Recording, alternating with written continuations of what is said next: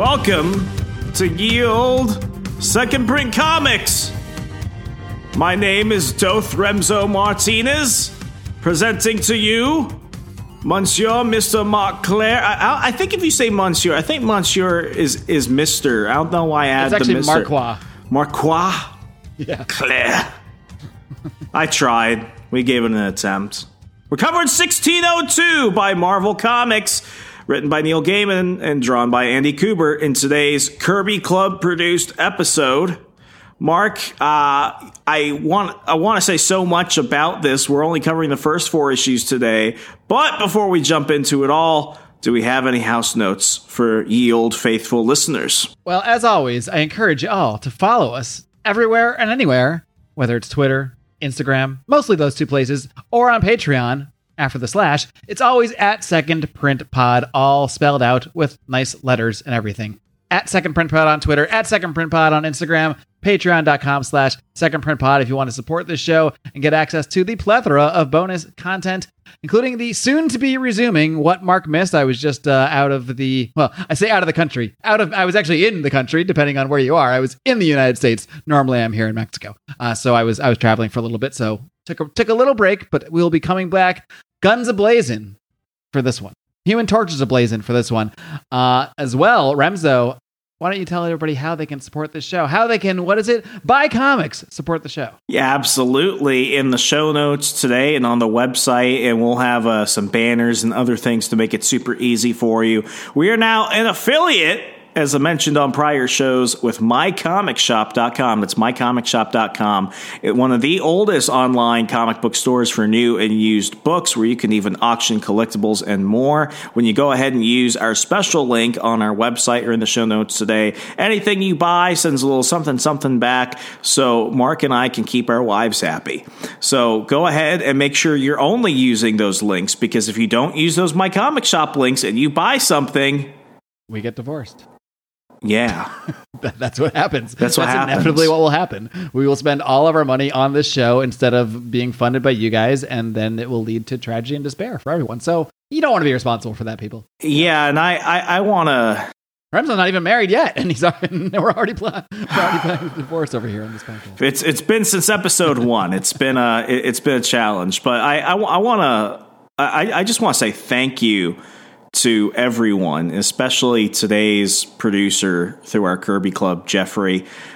Each of you supporting the show, especially during the difficult period that we're in right now, it means something that we're helping bring a little bit of joy and laughter to your day, because of all the things going on in the world, to want to just hang out with the boys, crack a cold one, and talk about comics means a lot. But, for those of you that have been wondering about whether or not you have, if you're blessed enough to have the extra income, whether or not you want to go ahead and support the show and get something out about it, get something out of it, regardless of the level you support the show. I mean, understand, this isn't just a hobby for Mark and I. This is something we do for love and because we want to go ahead and, change the conversation in the comic book world. We want to change the world. We want to give a voice to fans, and we want to build a better connection in the community.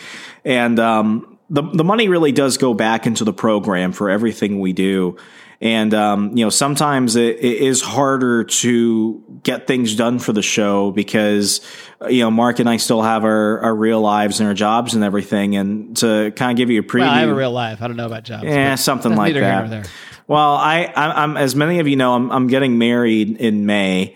And after that, my current fiance, who will be moving from Maryland up here to Wisconsin with me, we're going to have to go back to Maryland probably a few weeks after that, because my future mother-in-law, who's a amazing woman who has treated me like a son for more than half a decade now, she has stage 4 ovarian cancer. And luckily, they were able to get a lot of stuff done to help her out, but she's going to be starting chemotherapy. And during this time, I'm going to have to possibly take some unpaid leave from work because I'm already taking time away to, you know, help with her family and some stuff with my family and the wedding and everything. So I promise you, we're still going to have the show come out every Wednesday. We're still going to do all the bonus shows and stuff. But, you know, that little support that you guys give, you know, in good times and bad, it helps us keep this going. It helps us not have to stress about it,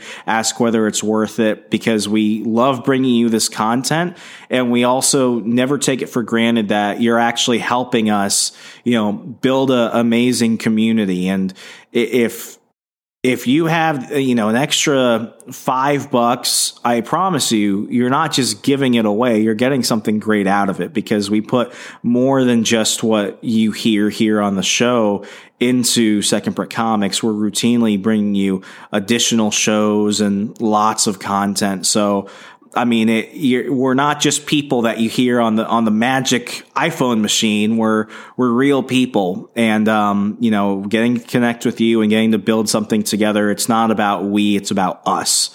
And you know, I as much as times are difficult sometimes, this is one of the best parts of my week. This is one of the best parts of my day, when I get to hang out with Mark, talk comics, and get to, you know, just have so much fun with you all. As I've mentioned before, you guys are the only reason I'm still on Facebook, or else I would have turned that off a while ago. So you know, your support means so much, and I just want to thank you all again. I feel like I just heard a speech from Steve Rogers himself. Steve Rojas, perhaps. Rojas. But we'll get to him later. But Remzo, I echo all of Remzo's words. We really do appreciate all the support, not just from the people that support us on Patreon, but for all of you that listen, for those of you that, the lovely ones of you that go and give us 5-star ratings and great reviews over on Apple Podcasts. And those of you that just tune in, even those of you that just tuned in for the first time, the fact that you're listening, that is, you know, enough for us to be grateful for. And anything else, it's a lovely bonus. So don't forget that. Now, one person who we're extra grateful for, of course, is this month's Kirby Club level producer, Jeff. For a measly smart 40 smackers a month, you can be in the queue, and you too can produce an episode of this program. That being said, let's head over to our previously recorded segment with Jeffrey. All right, and with me now is this month's Kirby Club producer. He is the one and only, probably not the one and only. I'm sure there are others in the world. Jeffrey, I think I've met like 2 other Jeffreys, at least 3. I've met a lot of Jeffs, not many Jeffreys. You go by Jeff or Jeffrey in your everyday life? Either or. How about Jeff Fafa? Jeff Fafa. Jeff Wah. To relate to our story today. Jeff Fafa. That works. So, Jeffrey, this is your second, I believe it's your second, right? Or is it your third Kirby Club producing episode? Just your second. It's the second. Yeah. First, so we did the Max. We continued with the Max last time, which was fun, because that I always like when my Kirby Club patrons send me to read something I was already planning to read, so it doesn't feel like extra work. But this one is a story I have seen this one before in the Marvel Unlimited app and thought to myself, interesting, but I've never read it before. So, Jeffrey, why don't you set up exactly what you are having us read today? It is Neil Gaiman's Marvel 1613, right? 1602. You can't even get the name. Right. Only 11 years off. It's basically the same. And you want to be our producer. So, sorry. No. I can never remember the exact year, but yeah, it's that. And it's an alternate history retelling of the origins of the Marvel Universe, basically. Told as only Neil Gaiman can. And when did you first read this story? Did you read it right when it came out, or was this a more recent find for you? I think I read it the first time 6 or 7 years ago. And, you know, I feel like I'm about half a step out of phase with the me who would be like a diehard Neil Gaiman fan. Mm-hmm. Like, yeah. I've read a lot of his stuff. I love The Sandman, but, I've read other of his stuff, and it's, you know, it's always, you know, I like it. That's good. It's pretty good. I get that too. And, I think, go ahead. Yeah, that's how I feel about this, except that I'm a sucker for anything set in like the 1600s. Mm-hmm. Like, my favorite work of fiction of all time is Neil Stephenson's Baroque Cycle, which is set, you know, between. You should check it out. It's a heavy investment. It's 3 absolute door stoppers of books, But yeah, it's pretty good. It's set during like, you know, from like the period between like 1550, well, probably like 1560 to, or I mean, sorry, 1660 to about, you know, the early 1700s. And it's great. Jeffrey, you're a man after my own heart because, excuse me, the Count of Monte Cristo is probably one of my favorite books of all time. Anything that's around that area, oh, yeah. You can throw some action into it. I freaking love it.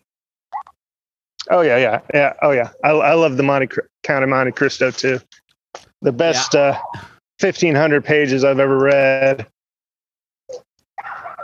Yeah, Remzo and I will talk about this later in the show, but I get what you're saying about Neil Gaiman, because I think when I first came upon his work, you know, you just hear so much. I think most of us probably didn't find Neil Gaiman before he was well known for being this prolific writer. So I think at first you're just, oh, this is someone I'm supposed to like, who I was supposed to know is a great writer. And at a certain age, you're like really impressed by his writing. And I still am. I don't want to downplay that he is an impressive writer, but I think maybe when I was in a younger age, and I don't know if this is kind of where you were going with it, but I might be more in awe of like what seems like fancy writing just because it feels like fancy writing. Whereas now I'm a little more critical of the mind. So you can't just make a sentence that sounds pretty and not have a great story behind it. I'm not saying that he does that, but I'm going to be more critical of the story itself and less just in awe of the, you know, quote unquote great writing. Well, I'm almost like, at least on my end, I almost feel like when I'm going to read a Neil Gaiman book, I almost feel like it's a chore in a way. Like, I know it's going to be good, but it's like, oh, I have to put aside time for this. Whereas other books, it's not a Sunday read under any definition. No, that's a commitment. Okay, that's like a goldfish right there.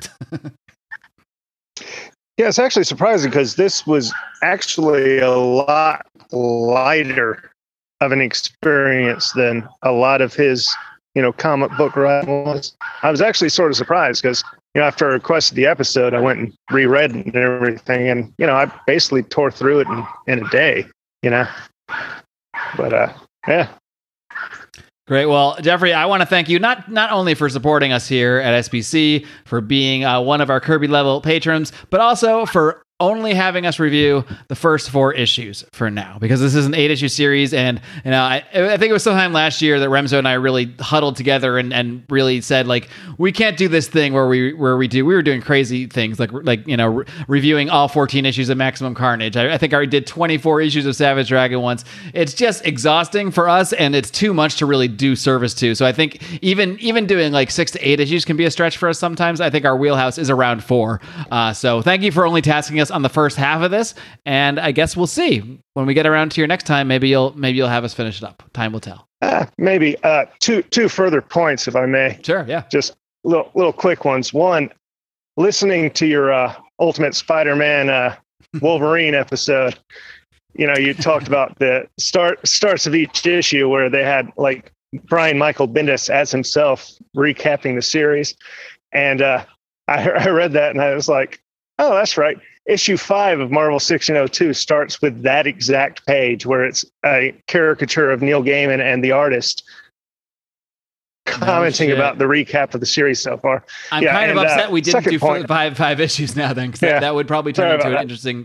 I'm like, did I skip that part or something? Yeah, no, we didn't get that. Go back. We didn't get that. And then the second point is, you know, the existence of a Daredevil 1602 presupposes the existence, or it raises the possibility of the existence of a Teenage Mutant Ninja Turtles 1602. Whoa. So let's just put that out there into the ether. Now that's a crossover. If Kevin Eastman and Frank Miller are listening, I want them to get together for that crossover. That I would read. That I would pay money for. What if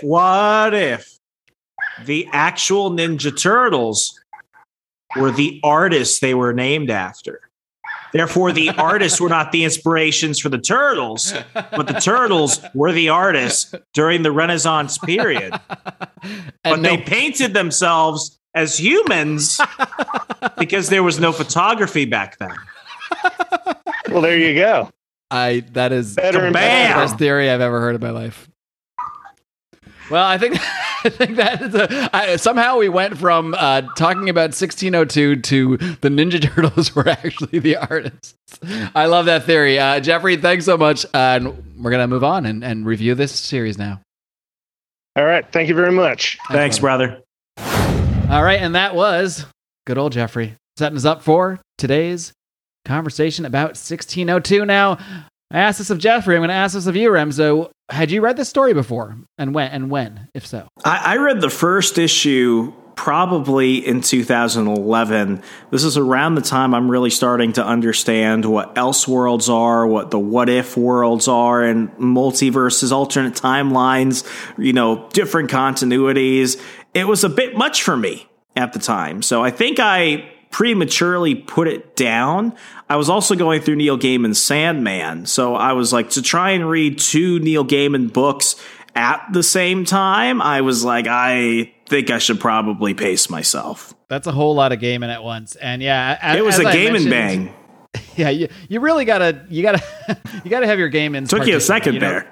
You really gotta. It hashtag gaming bang. It's our new hashtag. I'll try anything. We tried the gongs last week. I'm willing to go for just about anything at this point.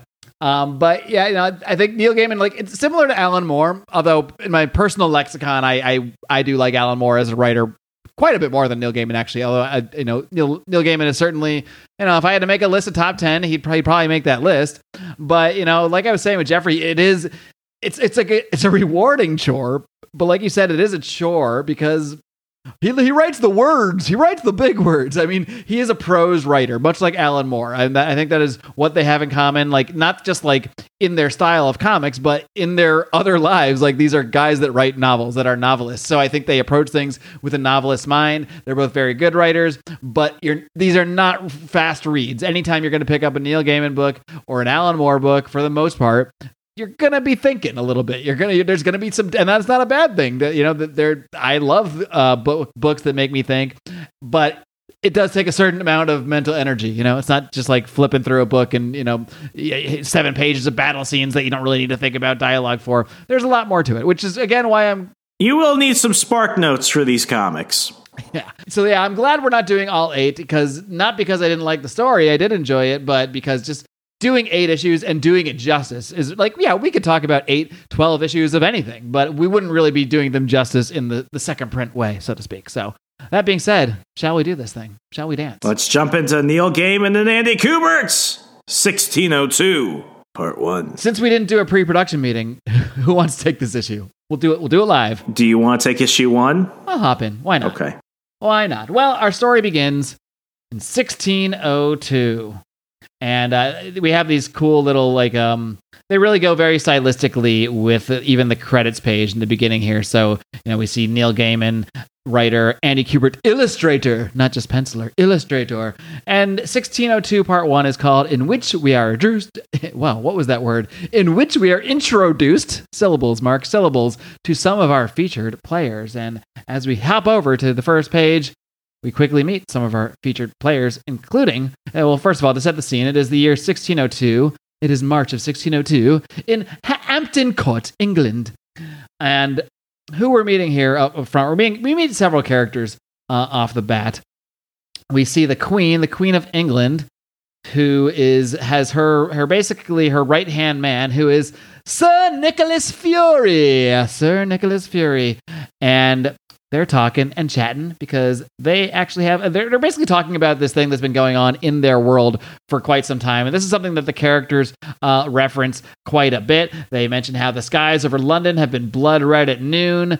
There is reports of thunderstorms, thunderclaps loud enough to deafen, lightning that strikes churches down, earthquakes tumbled the city of York. There are floods. So there's basically all sorts of crazy weather going all over the world. And that is something that is constantly mentioned throughout at least these first 4 issues. That does play into the plot as someone who does know where this is going, but we're not going to get there today. So let's just leave that for now. But it will be a recurring feature. And the Queen is basically talking to Sir Nicholas Fury, and Fury is saying, "I'm afraid Armageddon is rather outside my department, Majesty." He's like, "Dude, I can assassinate people for you. I can do this and that. I don't know what to do about the fucking weather, bitch." And she's like, "All right, the good doctor, right on time. So maybe she brought in someone that can do something about the weather." She says, "What say you, good sir doctor? Is the world truly ending? And who do we meet here? It is this world's doctor, the master of the mystical arts, Dr. Stephen Strange." Yes, he is called. He has the exact same name in this one, just Dr. Stephen Strange.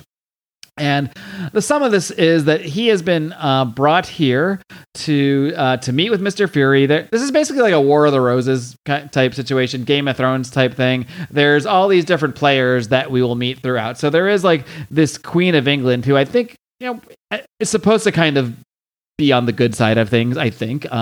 We also will meet later. We'll meet Otto von Doom, one of the other players. There's also King James. And while a lot of these, it's kind of a mix. Some of these characters have actual like historical counterparts, while some of these other characters are just like, you know, Marvel Comics characters supplanted into 1602.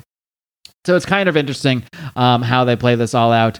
And basically, what Nick Fury is talking about here is that, or what the Queen is telling Nick Fury is that there is this weapon that she wants Fury to have retrieved. It's a weapon that they are going to, this is why Doctor Strange is there. He's saying there's something, I'm not certain what, but something powerful, something dangerous, I believe, in Jerusalem, of all places, the holy city. It has been offered to me to guard, and I have accepted. If it were to fall into the wrong hands, it can mean disaster for England, perhaps disaster for the world. So he's basically just arrived there to tell them about this weapon and say, you know, we got to do something about this. So Sir Nicholas Fury and Doctor Strange are, you know, they're getting to know each other in the moonlight here, walking along. And they are basically just chatting about, the same things that they were talking about with the Queen here, the weather. You know, Doctor Strange is saying these storms are far from natural, and Fury is saying, well, if the world is indeed ending, can your Templar treasure protect us? Like, why do we care about your stupid little treasure weapon here when you know, all these storms are coming and the world's going to end anyway? And Strange is saying, I did not mention the Templars, Sir Nicholas. And he says, no, nor did you mention that the old man himself will be bringing you this treasure. So it seems that Fury seems to know more than he lets on here, because he actually knows who this old man or whatever is going to be bringing him, bringing this treasure / weapon to Doctor Strange. And he even says, like, see, my spies and cutthroats are good for something, but if I know, then I can wager you the Spanish and the Portuguese and the Russians also know. So, you know, again, this is Game of Thrones. It's War of the Roses. There are all these different kings and queens and royalties all throughout Europe, basically vying for power only. We get Marvel characters here as well. And basically, Stephen Strange says, okay, good night. I have some questions to ask my mirror. So Strange is going to go in the mirror. We then go to the High Tower in the Palace of the Inquisition. Before I get there, Remso, what do you just think of this first scene? What do you think of the way the scene was set by Neil Gaiman, introducing us to the characters of Sir Nicholas Fury and Stephen Strange through their encounter with the Queen of England? When it comes to stories like this, who do you think is the target audience in mind? Because this isn't the first time we've had like a transplant story outside of continuity of familiar characters. I think one of the very early ones we did was Deadpool Noir, which was in a different continuity that took place in like, you know, the 1950s. And the question we asked ourselves was, is this for already existing fans of the properties, or is this for people who like a noir type of story? And I kind of find myself asking that here. It's like, if you've never read a Marvel book, are you the target audience because you like this type of Victorian era, you know, style of storytelling? Or do you have to like the properties and all the characters in order to get a greater appreciation for seeing your characters in a completely different world?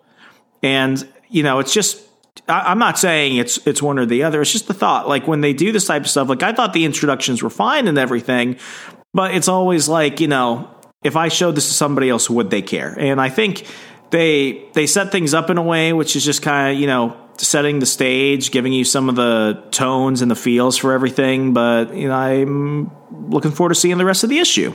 I think this is for comics fans who are already familiar with these characters and will think it's a novelty to see them in this other setting. And also, oh, look, shiny object of Neil Gaiman. Remember him? He writes good stuff. So I think it's basically letting Neil Gaiman have fun with this. But I don't really think this is intended for like fans of the medieval genre to like come over and check out, not having a background on with Marvel Comics, because in that case, I think it would just be more confusing. Because I think half of the even like a lot of the aha moments throughout this are like, oh, I know this guy. Look who he is. Oh, that's who this is. So it's a lot about recognizing the characters you already know. So, yeah, and you know, as we go on, we'll talk about the story itself. But I'm not sure if non-Marvel Comics fans would even care to pick this up in the first place, unless they're just Neil Gaiman writing fans, perhaps. Yeah. I did look it up. I had a theory maybe it was tied into Game of Thrones, but this came out in 2003. Long before Game of Thrones, so always suspicious of the marketing. But we move on and we see there is this figure chained up. He is chained up in the high tower in the palace of the Inquisition, which is in Dom Daniel. What a name of a town. Dom Daniel, Spain. And, you know, he's kind of narrating to himself. We're just seeing little glimpses of his, like, hands and his feet. And, you know, he's saying basically that he's going to die tomorrow. And as we really see who this character is, we see a big splash page where he's tied up by all fours. But this guy has more than all fours. He has all six, because he also has wings. This is, of course, well, he's not Warren Worthington III, although maybe he is, but he is the 1602's version of Angel, and he is being held here and about to be killed because of his powers. So just like in our regular Marvel 616, those born with powers are, of course, also persecuted in this world. So we're kind of seeing a glimpse of this world's X-Men. We then head to the Moor's Head, a tavern in Westminster. I always love a good tavern scene. Essential part of the hero's journey, isn't that right, Ramzo? Essential. Yes, you must have a tavern scene, or there is no journey to be had. And we see this blind minstrel who is singing a song. So who is this blind minstrel? I think you can probably guess, Ramzo, with red hair and a red blindfold. Well, I mean, the fact that he's blind gives it away. We see the 1602 version of Matt Murdock. I'm not sure if they call him Matthew, and they're just yelling at him to, you know, play more songs in this thing and this and that. And, you know, we see this other kid here who is, of course, Neil Gaiman is not subtle here with letting you know who these characters are supposed to be, because this kid is pointing at this little spider and thinking it's pretty cool on the bar, and he's like, "Oh, a spider, sir! And such an interesting beast it is. Why, see how it's carapace? I don't know. Carapace. I don't know what this word is. Glitters. Carapace. And he says, "Bah!" And this. What is it? I was guessing carapace. Carapace. Oh, okay, let's go with carapace. Carapace. Yeah, whatever. Anyway, this spider, his carapace gets smashed, and we look up, and, you know, this guy has just this, like, drunkard has killed this spider, and but behind this kid is our friend, Sir Nicholas Fury, and he's saying, Peter, is the room ready? So, of course, this is Peter, but in this version, this is not Peter Parker. This is Peter Parquois. This is the one name I just really laughed out loud at. I just thought it was so hilarious. Fury is here to fetch Peter Parquois. His name is Peter Parquois. He is my new assistant in the department. You may speak in front of him as you would if you were alone. So Fury has brought in this Peter Parquois, and also he is really there to meet with this with Matthew, this daredevil minstrel, blind minstrel guy.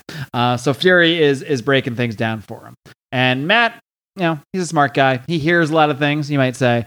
So he's already knows kind of what's up. He's like, there's word on the street. Something is coming this way from Jerusalem. Something kings and princes would give their crowns to possess. I take it that's what you're after? And Fury's like, well, yeah, of course. Do you know who else is after it? He's like, well, you can count on the usual bunch. The King of Spain, the Tsar, Count Otto von Doom. And Peter Parquois is like, the one they call the Handsome? So that is actually Doom's name. He is Otto von Doom, the Handsome, believe it or not. Which is in stark contrast to his Marvel 616 counterpart, where he has a very scarred face. That is not the case with this version of Doom. He's a very handsome man, hence the Handsome. And Daredevil's like, yes, or I call him Daredevil. He's not called that here. Matthew says, so they say, boy, although I can't say I've ever seen it myself.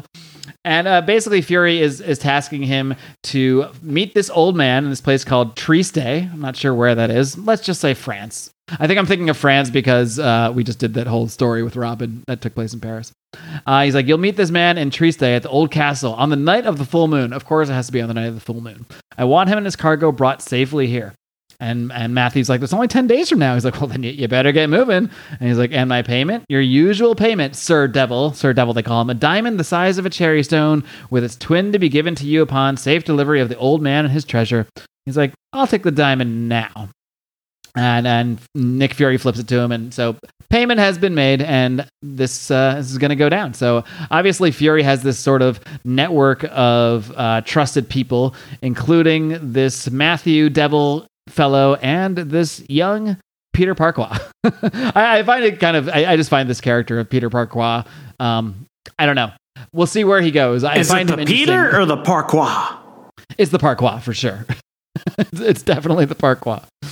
Anyway, moving on. We move over to Greenwich, a village east of London, at the house of Stephen Strange. We also meet here who he lives with in this version of reality. It is this is actually the 313 universe, by the way. I did a little research. So our regular Marvel universe is the 616. This is the 313. I guess it's half the universe. They couldn't be bothered to call it the 1602 universe. The numbers are right there. Yeah, right?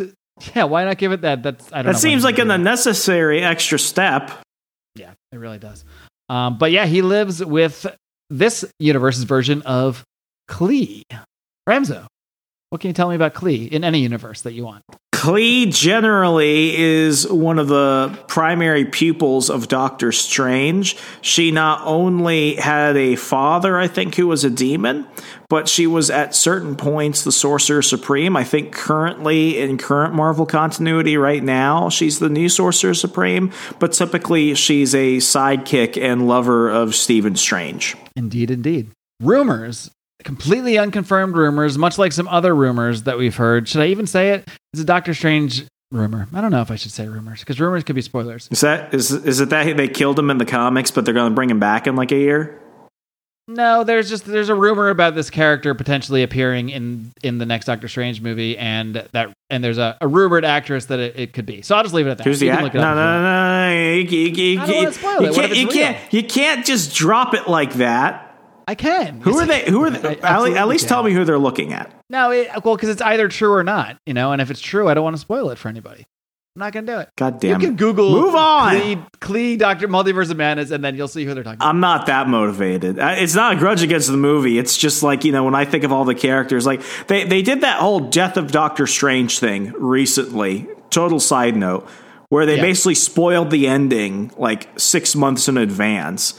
And the ending of the movie? No, the ending of the series. Like they already told by calling it the Death of Doctor Strange. Was it a death? It was like Death of the Inhumans, where nobody dies. It's like, you know, that he died, but then they made Clea Sorcerer Supreme, and now they're doing all the promo stuff around the movie. So it's like, of course she's going to be in there. Well, maybe that is a spoiler then. Anyway, there's a lot of rumors for this movie, and if like a third of them are true, here's the thing, Remzo. Here's what happened. I was so excited about No Way Home because of all the rumors, so I get why they leaked them out, and the rumors were true, and it was cool.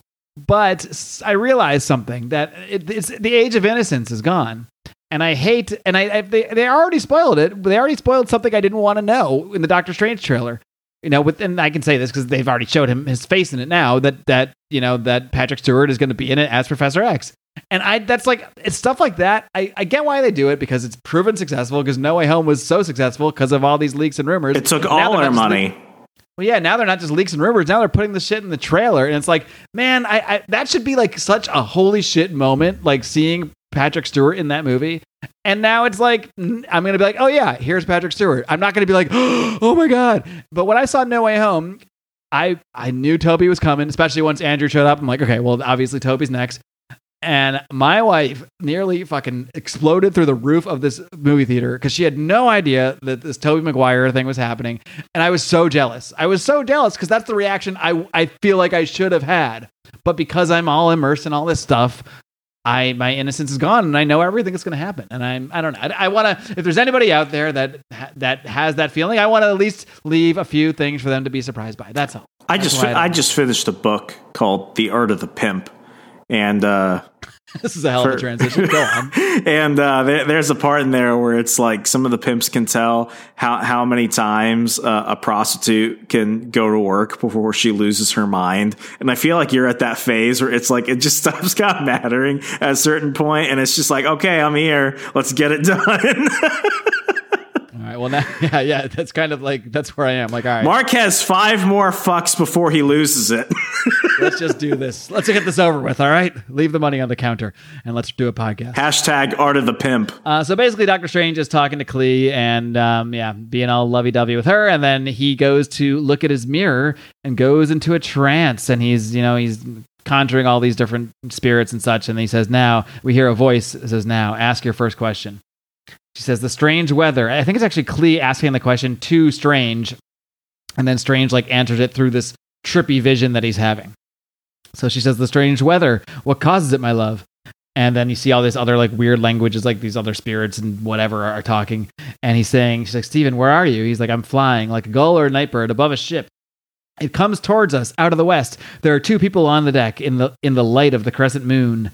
And we see like Strange just like going in this trippy journey throughout. The art's really cool here, how the art really does. It feels like Neil Gaiman art, and I like that Andy Kubert has a very distinct style here, but to me, it feels like he has adapted his own style into how a weird, especially specifically in this scene, into how a weird Neil Gaiman trippy dream scene should seem. Did you get that feeling too from Kubert's art here? It's very different than how it is probably 3 years before this came out, because remember, I think the first Andy Kubert art we looked at was about a year ago. It was in our Ultimate X-Men episode, and we weren't, it wasn't what he's known for now.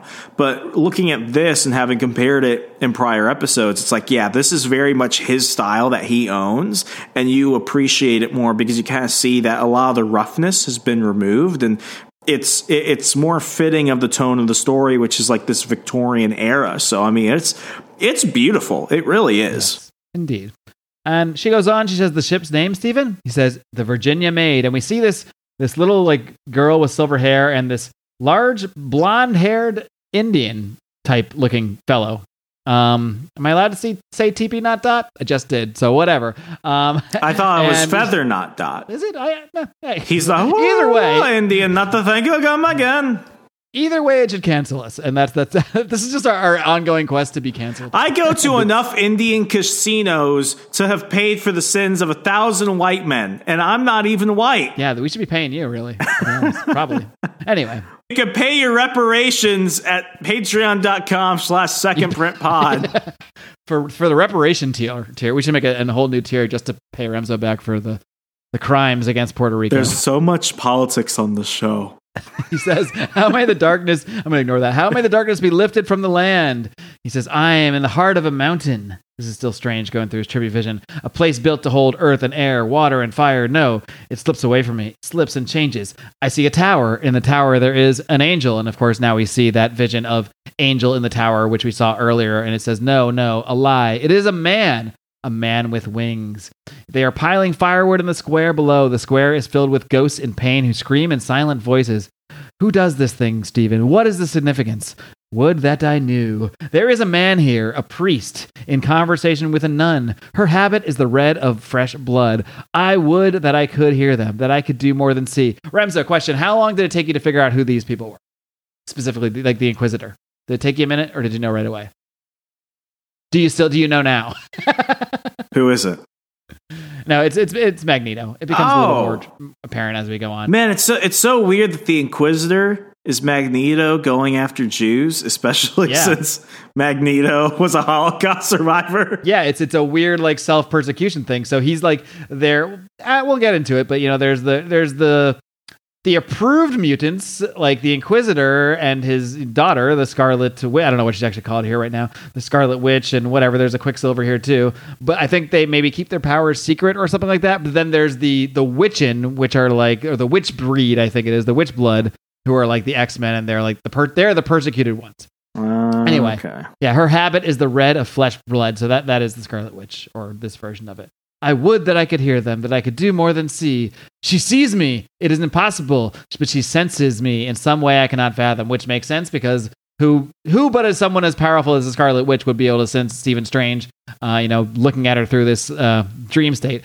And he says, with a gesture, she banishes me. I can see no more. And Stephen wakes up all sweaty. And he's saying, what did I see, Clea? What did I say?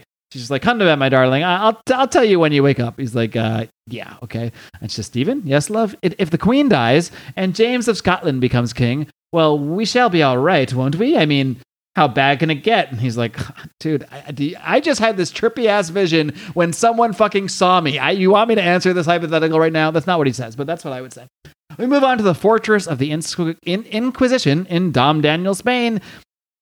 And we see that, this is where it becomes a little more clear, where the Inquisitor's saying, can you tell me anything else about this presence you say you felt, Sister Wanda? Okay, so now it's very obvious. She says, nothing, Grand Inquisitor. Perhaps I simply imagined it.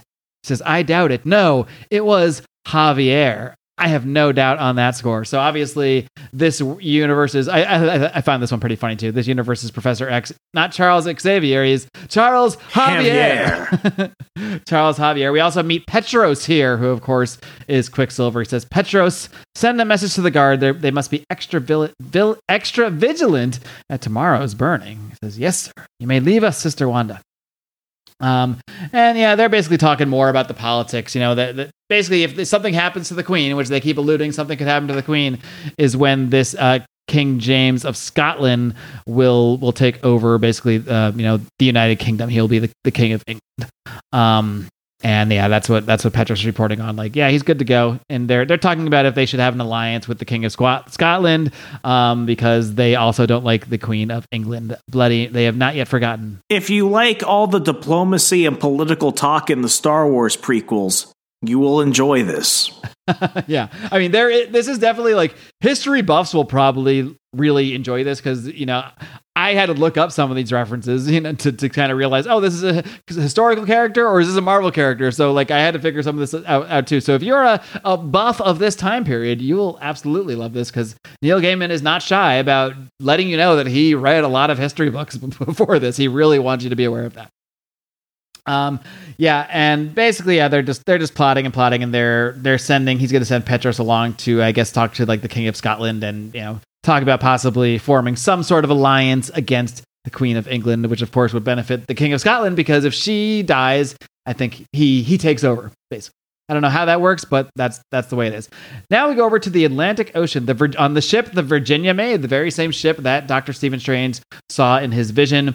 And this little girl with the silver hair, her name is Virginia Dare. Let's try this, Remzo. Let's see if you know your history. Remzo, what can you tell me about Virginia Dare? Virginia Dare was the first child to be born in the New World, in the Virginia colony. Named Virginia Dare. Her family were the Dares. They named her Virginia after the Virginia colony, named after the Virgin Queen. And I think she disappeared. She was part of the Roanoke colony. So yeah, they all disappeared. So yeah. So this is basically in this 1602 of the Marvel 313, whatever it may be. Yeah, why did they just call it Marvel 1602? That's really stupid. Anyway. That Roanoke colony didn't disappear. It actually thrived with the help of the arrival of, we'll get to all this later. They don't spell it out right here, but with the help of the arrival of this white ass Indian dude, it took me a while to really figure out what this was until I finally said the name like out loud. Cause I was pronouncing it like I'm in Mexico. So I see the J as a Rojas. I'm like, Rojas. And I was like, oh, Rogers. Oh, this is fucking good. That's a good one. This one kind of got me. I will say this was not as obvious to me from the beginning. I grew up in Arizona outside of like multiple tribal nations. And this is the most Aryan Indian I've ever seen in my life. Did you ever meet a Rojas? Yeah. I never met a Rojas, and I met all the ones selling fried bread on the side of the road. Yeah. Basically she's saying that, they're headed over to England, from the Roanoke colony. And, she's saying that she's scared because she's like, how many people do you think there are in London town? 200, 500? And he's like, no, way more than that. Thousands. He's like, well, there aren't that many people in the whole world, right? Like, how, do you think the queen will be nice to me? Yes. This is all typical, like, little girl stuff. But then she says, Rajas, what happens if it happens again when I'm in London? What if I change? And he says, no one will hurt you. He's like, yeah, I know. But what if I hurt them? So there's an implication here that Virginia Dare has some sort of powers that she may or may not be able to control all the time. We then head over to the temple off of Fleet Street in England, where we see good old Peter Paqua and Sir Nicholas Fury walking along in an alley. And just like I'm wondering, Peter Paqua also wondering, why have we come this way, Sir Nicholas? Why are we here? And he says, it's a very profound question, Peter. Why are we here? To suffer, some say. He's going meaning of life on this shit. Others claim that this world is a refining fire in which the dross in our souls. And he's like, no. I mean, like, here by the temple, shouldn't we be crossing the river? He's like, no, this is a perfect place to be. We are here for two reasons. First, it was built by the Templars. Let's try this one. Renzo, what can you tell me about the Knights Templar? The Knights Templar came up under the Catholic Church under the Third Crusade to retake Jerusalem from Suleiman the Wise, I think. Later after that, they went back and actually traveled throughout Europe, supposedly hiding the Holy Grail, if you're into that Indiana Jones and the Last Crusade type of stuff. They eventually disappeared when, I think it was the King of England at the time, actually ordered their execution because he was worried that the knights were working for the papacy. And at that point, England was a Protestant kingdom, therefore you can't have the Pope's soldiers running around. So the Knights Templar were basically hunted down until each of them were killed, and some of them apparently kept their traditions going along. Some of them hid treasures, such as, supposedly King Arthur's swords. It's hard to tell the difference between myth and reality, but that's what makes them so appealing. That was a much more detailed, excellent stuff, Remzo. That was great stuff. That's why you're here. That's why you were my little Peter Paqua. And that is a much more detailed answer than Peter Paqua got when he asked Sir Nicholas Fury, because he had the same question. He said, Nicholas Fury, who were the Templars? And he just says, he said, that is a small question, but with as many answers as a hydra has heads. In brief, they were an order of warrior monks founded some 500 years ago to guard the routes to Jerusalem. And then he does go through he actually goes through several pages of telling basically what Remzo just told you. It was completely accurate. So we got a little history. We got a lot of history lessons in here. They're walking along in this alley, and he's like, all right, so how important do you think this treasure will prove? And Fury's like, well, we shall see. And he said, wait, you said there were two reasons we were taking this alley. What was the second? And Fury's like, well, it approaches us from behind. Step away from me, Peter. Do not turn around. And we see this little character. I'm not sure who it's supposed to... Oh, I think it's maybe the Green... It's got to be the Green Goblin. This guy is all in green. He's just screaming, die. No. Look at him carefully. He's bald. He has a hooked nose. Looks kind of, I'll put it this way. He would be a raptor in the bird kingdom. It's the Vulture. That's the Vulture. Okay. Yeah. Well, the green threw me off, but now that you say it, he's much more clearly the Vulture. Can't see his little underrobe thing looks kind of like wings. I do see it now, yeah, and I'm glad that's the case, because this would have been a really lame Green Goblin. But the Vulture's already kind of lame, except the Michael Keaton version, so I'm totally fine with this version of the Vulture getting his ass handed to him. By the way, by Nick Fury, his shitty knife barely pierces his Fury's armor, and then Fury literally crushes him. Fury just checks him in the gut. His knife is completely bent. And Paqua is like, the knife, and Fury's like, yeah, leather and chainmail, bitch. Leather and chainmail, boy. Nothing magic about it. He's like, yeah, the second reason for coming here is because it seemed like a fine place to deal with somebody following me. So Fury knew this guy was following him the whole time. And he picks up this Vulture, and they just carry him off. So I guess they've got this Vulture they're going to carry with them now as well, too. We then go to a boat, and we see our blind hero, Mr. Matthew, the blind minstrel. He's with a buddy. Who's his buddy? Hi, Captain Nelson. Yes, Captain Foggy Nelson is here, guiding Matthew on this journey to meet the old man and get this weapon and make sure it doesn't fall into the wrong hands for Nick Fury. So, as the title of this issue stated, we're going to meet all the key players here. And yeah, they're having a little conversation that doesn't really matter much, so I'm going to blow past it and go right to our main event of this issue, where Angel is about to be burned at the stake in the Inquisition when you see one of the monks takes off his hood, and he has also a red blindfold around his face, but this is not. These ones look much more like a visor. Because who is this, Renzo? It is this world's version of still the lamest X-Man ever, Cyclops. It is Scottius, as they call him.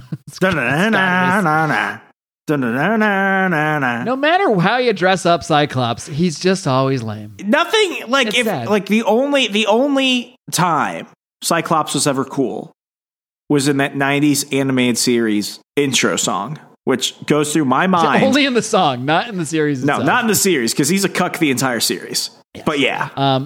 So he takes his thing off. He says now, and then suddenly, like, all these guys are holding the flames, and then they drop it because they freeze. Like, it's too cold to touch. What devil's work is this? And then we see the ice come out. So of course we see this world's version of Iceman. And yeah, slowly we meet all of the X-Men, basically.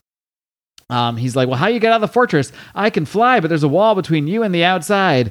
And then Scottius takes off his visor, blasts a hole through it, that wall, and says, not anymore. So it's just Cyclops. And yeah, it was just these two, just Cyclops and Roberto, I believe, that came to save Angel and bring him to Javier, the X-Men. We then get a little tale. We get a little narration.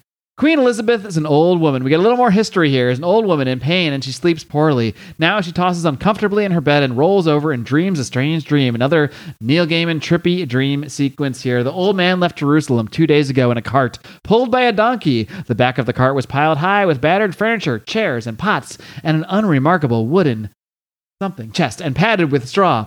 As he left, my eyesight's going, Remzo, I'm getting old. As he left, three other carts left Jerusalem. The other carts were accompanied by outriders and guards. They were decoys, although the man who drove them did not know that. The old man is accompanied only by a member of their order who can pass as a deaf mute servant. The rumble of the storm is now almost continual. He knows much, this old man. He knows many things.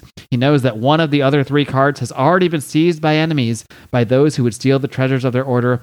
He felt them die. He does not know what has begun to tear the world apart. I said this is a history lesson. This is really not a history lesson. This is a lesson about this old man. He knows where he needs to go. He knows what the time is upon him. During this whole time, this guy is like carrying all this stuff on his back, like up mountains. Like, this is what's happening in the background here is just crazy. But the old man, he whips the donkey and he plods on.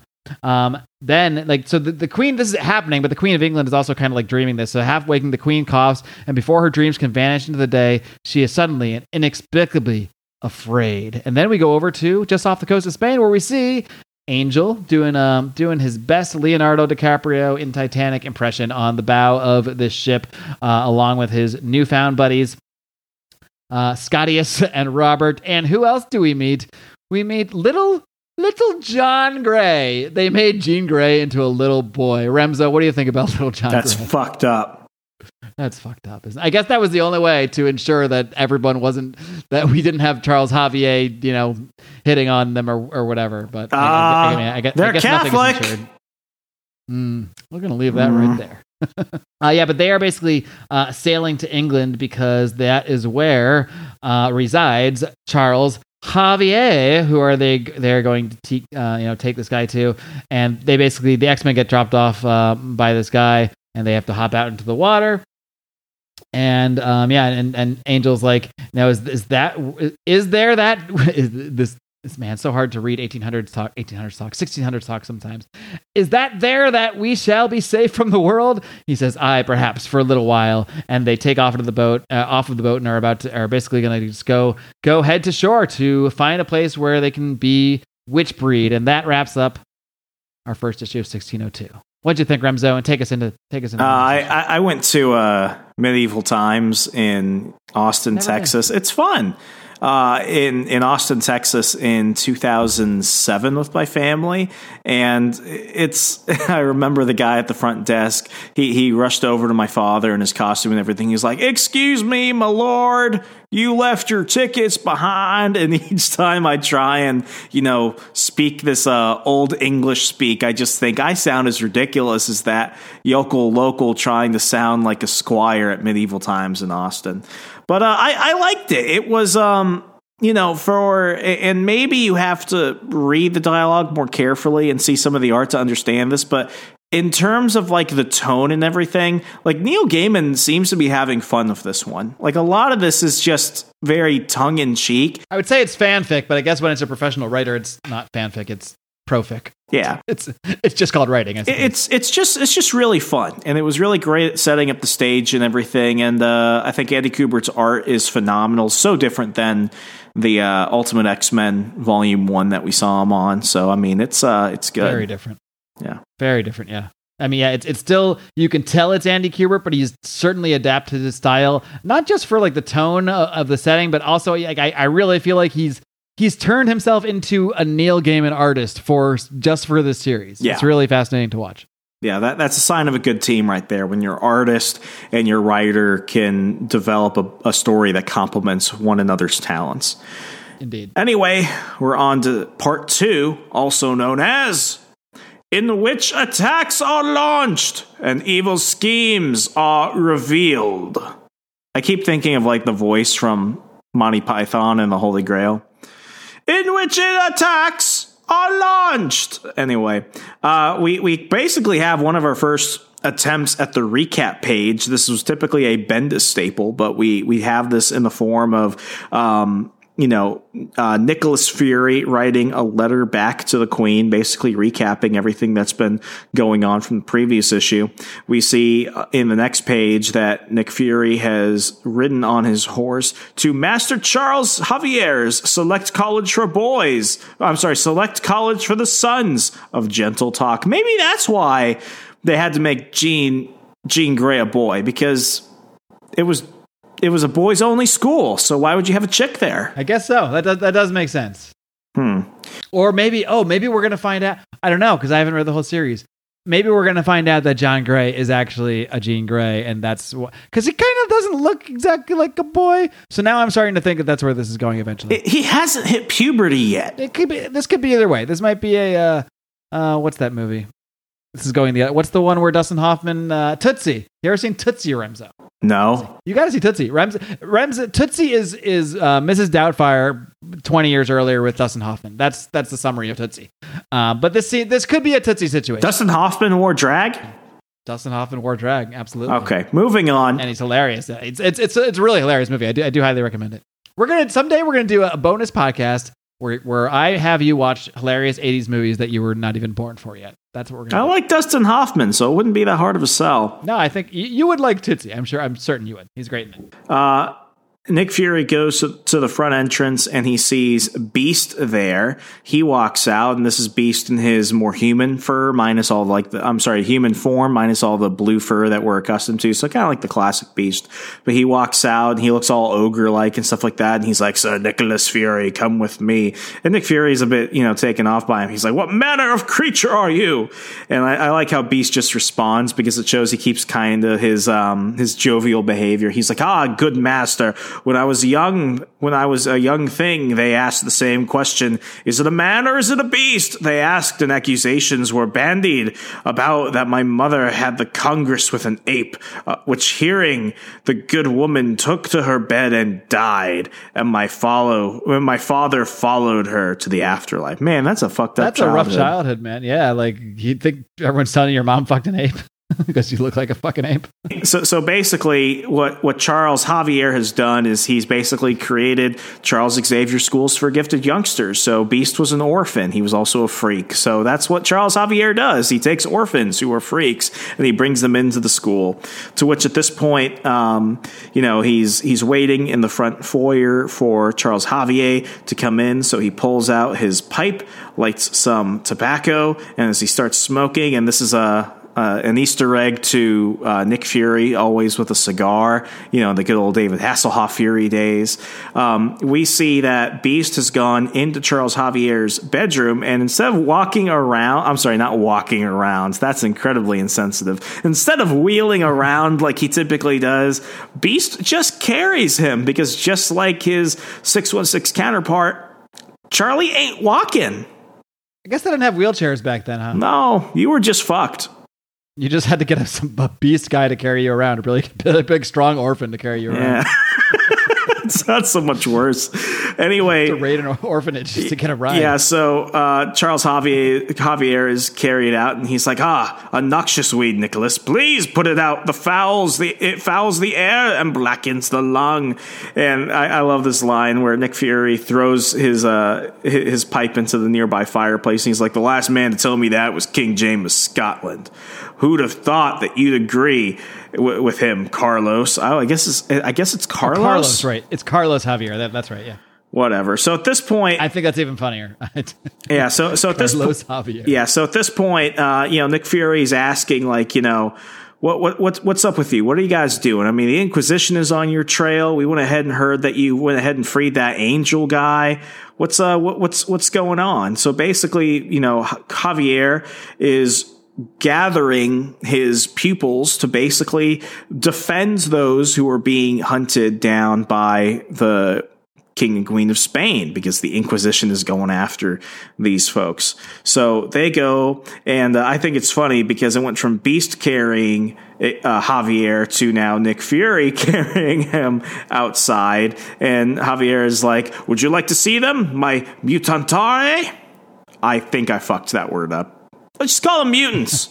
My changing ones, they train in the mornings according to the rules I have devised. Sometimes I dream of building a room in which dangers would come from nowhere. Can you imagine? You mean like a danger room? Huh? Some of this stuff is just a little too heavy-handed. Well, this next part is like super heavy-handed because, and I think it's so funny because around this time, Andy Kubert had just finished the first two volumes of Ultimate X-Men. Now we actually see the X-Men, his pupils, and they're basically wearing, what's funny is these are like the 1602 versions of the Ultimate X-Men uniforms. It's the exact same crew. And they're almost posed in the exact same way. And I think it's funny. It's one of those things where it's like, unless you know what you know, you don't know why you should laugh at this. But it's a funny moment. I'm still laughing at young Master Gray. I think we're going to find out that this is a Tootsie situation. Yeah. This is that fire situation. So Xavier, whatever the hell we want to call him, Professor X. Professor X is introducing his students. He's like, "This is Roberto, who knows much about ice. Scotius is the captain of..." I almost said Scrotius. God, I hate Cyclops. I fucking hate Cyclops so much.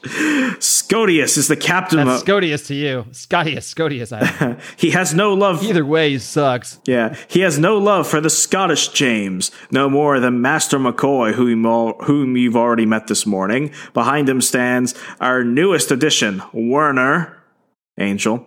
And finally, my page, young Master Gray. And now, Nicholas, let us watch them fight."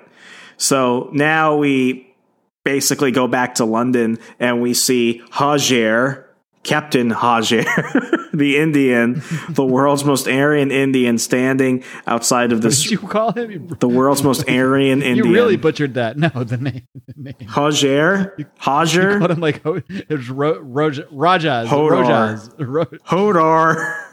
Yeah, it's Hodor. This is Hodor. Yeah, so Hodor meets Pocahontas. Yeah, so basically Peter Parquois is there, and he walks over, and he's like, "I'm here to see Mistress Stairs. She within?" And Hodor is basically just standing there, and as Peter's about to open the door, Hodor grabs his arm. I'm just going to keep calling him Hodor. Hodor. And at this point, he picks up Peter Parquois and like lifts him by the hand, and next thing you know, Virginia walks out, and she's like, Rajas. I don't know. Hodor. I think you're supposed to say it Raja. Hodor. I thought I heard somebody. Sir, oh, sir. That works for me. Yeah, so basically she's like, "Come on, Hodor, let him go. I beg your forgiveness, sir. He's only protective of me. Hodor." So at this point, basically Peter Parquois is sent there to go ahead and bring Mistress Dare to Nick Fury, and do so under the cover of night so that nobody can interfere. At this point, we still don't know what makes her so important, but what we do know is that she's part of all this plan that Nick Fury and the Queen are putting together. So basically, Hodor is not really happy with it. He doesn't want to go ahead and leave her, so he basically intimidates Peter Parquois to letting him come on their little journey. At this point, we go back to Picardy, where Matthew knows her footsteps on the mucky cobbles and smells her, of course, the smells of herself and of Jasmine, but he does not run. So, you know, Matthew, the blind bard, is singing and walking down the streets in daylight. That's when he runs across Natasha. We think we know this Natasha. I think I know this Natasha. Who is this Natasha, Mark? I believe this is the 1602 Black Widow. And she is, and they meet up, and basically they, as they meet up, what we realize is that they are working together on behalf of Nick Fury. So they're going all the way to England at this point. They go ahead and they get into a carriage, and at this point, what is it? They're going to go meet that old man with the weapon. Yeah. So basically, you know, they're riding off to go meet the old man, the handsome. Is it the handsome they're going for? Well, handsome is Otto von Doom. Right. He's just the bad guy. Yeah. The old man is carrying that fucking weapon. The thing. That's, yeah. Strange is. Yeah. So as they're riding off in their carriage, Matthew's making some small talk. He's like, "Sometimes I wonder what you look like, Natasha." And she's like, you may touch my face if you wish, which for 1600 standards, that's scandalous. Like, that's pretty hot. Yeah. Yeah. Like,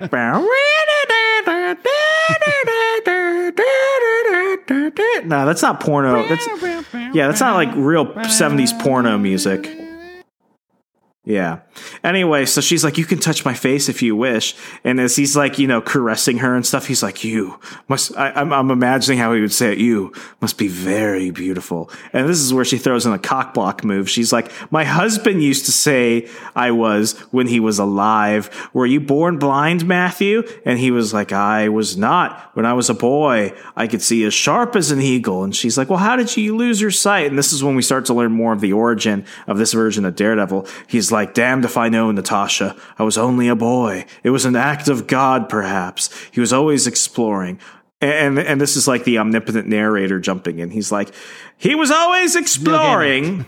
Always." Well, that's not, I'm not doing a Neil Gaiman voice. I'm doing a Monty Python voice. "He was always exploring, always getting into things. His ma said he had no fear on anything." And maybe it was true of that. And we see a young Matthew who basically like fell into a cave. And in this cave, he saw some radioactive ooze coming out of the wall. So what does this little shit do? He goes over, he touches the glowing shit, and then the little shit eats the glowing shit. And after that, he was blind. And something about him changed. And long story short, a hell of an origin story. He just ate this glow. Like, why would he eat that? Why would you think, "Hey, I should put this in my mouth"? Yeah. So basically, ate radioactive shit, lost sight, got powers. That's about it. Now we're at the High Castle in Latveria, and we see Otto von Doom looking over a war room map with his generals, and he's like, "So by now, Fury's agents will be heading south. I'd put them here." And they're, you know, figuring out kind of what to do. Obviously, they have spies in the area because one of the guys is like, "Do you want us to ambush their carriage?" And he's like, "On the contrary, have a squad of men follow them half a day's journey behind.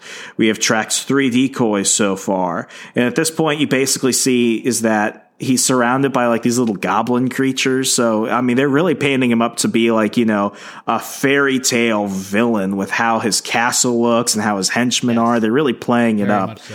And at this point, you know, he's like, "After all, as the unfortunate, quartet, as the unfortunate quartet learned to their cost, the greatest of treasures and the most powerful of weapons belong to one man in this world, and that man is Count Otto von Doom." I gotta say, of all the characters that feel the most appropriate in this story and everything, Doom is so perfect. Yeah, for sure. Yeah, I mean, Doom, like, you don't really have to do. They did actually change some things about Doom, like his face, making him handsome. But this is a character; it's a pretty easily translation to just plant him out. I mean, he looks like he should be from here anyway. Yeah. So now we're at the court of King James the Sixth of Scotland. He's sitting around as one of the inquisitors is walking in, and he's like, "I had a dream, you know, David. I dreamed these dark rains and floods and earthquakes. They are the anger of God. Because we suffer to witches that live among us. The anger of God is a terror." I can't do Irish. Scottish, I'm sorry. No, I know there's a difference. Maybe. Anyway, basically the king is having a hard time. He's having a hard time sleeping. And meanwhile, as he's talking to his guy, Petros walks in and he's like, "Greetings, Your Majesty. I relayed your wishes to the Grand Inquisitor, and I have an answer for you." And he's like, "You do? That was damned fast. How'd you get to Spain and back in, like, what, a few days?" This is another Easter egg. He's like, "Well, I ran very fast, sire." And the guy is just... Yeah, I think this is what I was saying is true then. Like, I think, like, because the witch breed or witch bleed, whatever, are bad. They're like the X-Men. I think they don't... The Grand Inquisitor's kids don't reveal to other people besides him that they have power. So that's why he's just like, "Oh yeah, I ran fast." But he's not actually, for us, we know it's because he's Quicksilver, but for them, I think he's actually supposed to, he's trying to kind of deflect the fact that he has power. Yeah. So I'm going to use my political science degree for some use, and I'm going to summarize this whole monologue period. Long story short, the Grand Inquisitor, speaking on behalf of King Philip of Spain, has basically formed a temporary alliance with King James of Scotland. What they're going to do is they're going to work together to get rid of the Queen of England and put James in her place. So that way, England is weakened. They have an ally on the throne. They can get what they want. And yeah. So now what we have is Peter Parquois and Virginia Dare talking about how lucky the colony was as they were on this boat going across the river. And you see Hodor basically just kind of chilling there. And as Peter's making small talk, because he's a nerd everywhere he is, he's like, "So, what did your mother think of you coming all this way?" And she's like, "My mother is dead, Master Peter." Good job, Peter. Always the ladies, man. I don't know what that word is. She took an egg or an agua. She took something. Something killed her, and she passed away when she was an infant.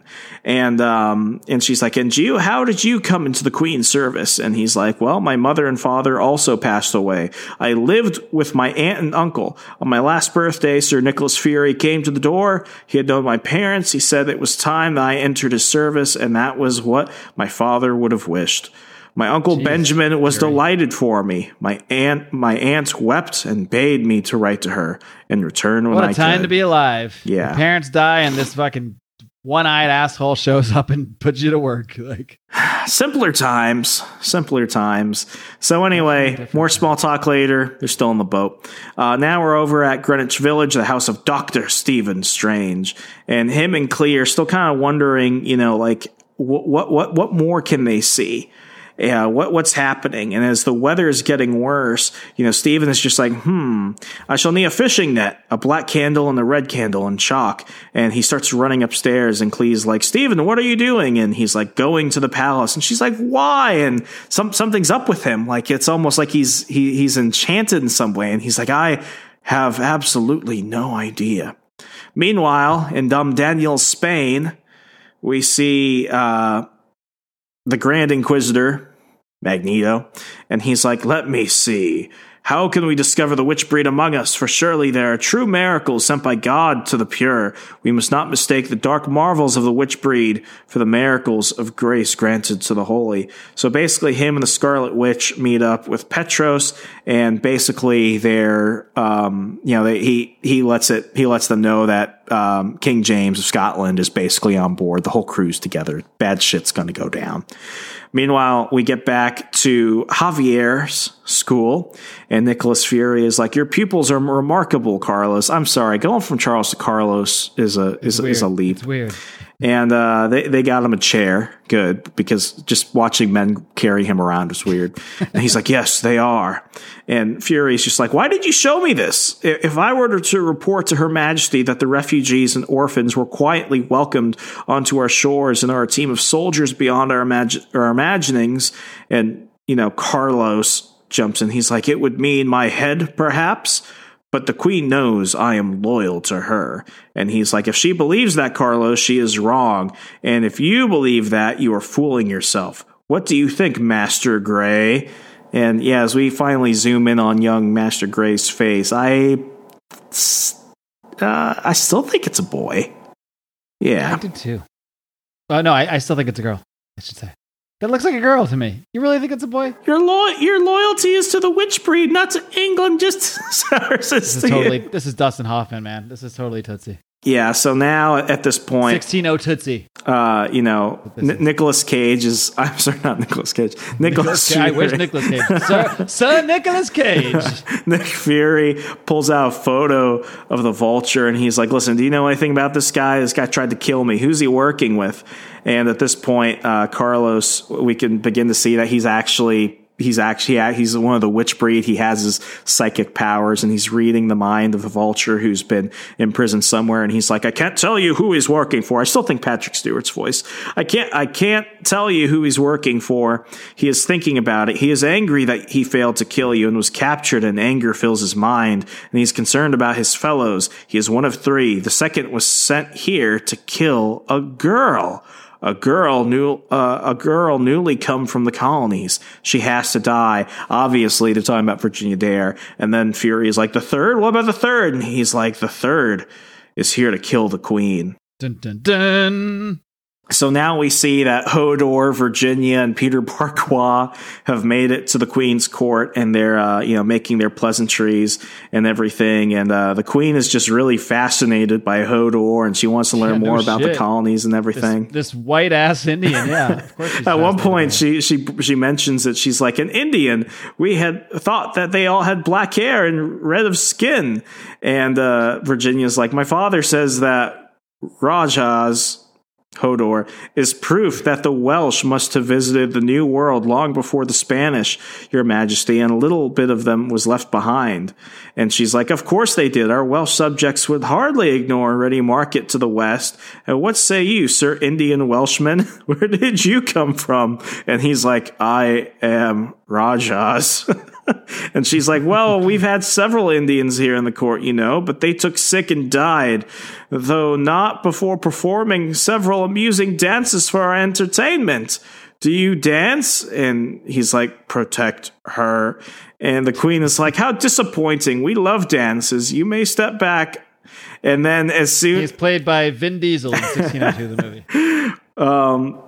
Anyway, what ends up happening is the Vulture has been able to escape his shackles, and he's gone down to kill Virginia Dare. So what happens is he swoops down and is somehow, I guess he actually can fly. I thought he just jumped down earlier, but he actually can fly. Are we sure that's the same guy as before? Because I think I don't think you're right. I think this is the Vulture, but that was not the Vulture before, because Carlos Javier said there's three different people. One sent to kill Fury, one sent to kill the little girl, because that guy, I think that was a Green Goblin. I'm taking it back. This is not the same guy, because this is not the same face. It's a different costume. This is the Vulture. Maybe it was a Green Goblin, maybe not. I think it was, because he looked kind of goblin-esque and he was in all green. But that guy is still in prison, because in the next issue, right, Fury goes to him in prison. So this is different. Right. Ha. So basically, so this motherfucker swoops down, grabs Virginia, and quickly what Hodor does is he grabs a serving tray, flings it like a shield, and quickly it hits the dude. He falls down, but not before Virginia has somehow gone missing. So, Parquois is asking, "Virginia, where did she go? And what happened to his face?" And what we see is that it wasn't the tray that caused these three distinct marks on his face. Something happened. And then as we look into the next panel, we see that this giant silver owl beast creature has somehow appeared. I believe it's a griffin. It's a weird griffin has appeared, and everyone is screaming, "Where's Virginia?" And that ends issue 2. Indeed. And the story is really coming together. The first issue is very much introducing us to these various characters, some historical, some Marvel historical, and this last one is really moving the plot forward. So I really feel like the first issue, possibly because it was actually longer, it was like a 35-page issue, so it did feel like it dragged a little bit. But now I do feel like that the story is really, really moving a little bit more in this one. That being said, it's time to move on to part 3, in which further assaults lead to new revelations, and now we have a new narrator. Because we have a new font, a new color of word bubble, Let's see if we can figure out who this narrator might be. He says, I am observing events. There are large events and there are small events, and I watch them all. Again, Neil Gaiman is not subtle here. Widespread unusual weather phenomena cause stress formations and reactions. Transient singularities produce showers of particles I had thought only hypothetical in this sector of the universe. They exist for nanoseconds, burdening reality with their brief existence, sending billows back and forth through time in their wake. So this is more than just weather. There's something going on with time. Interesting. Soon enough, if this continues unchecked, it will rip this world into a cloud of dust and electromagnetic patterns. Besides these events, all others are small. Still, I watch the small, as we see Nick Fury, as I watch the big.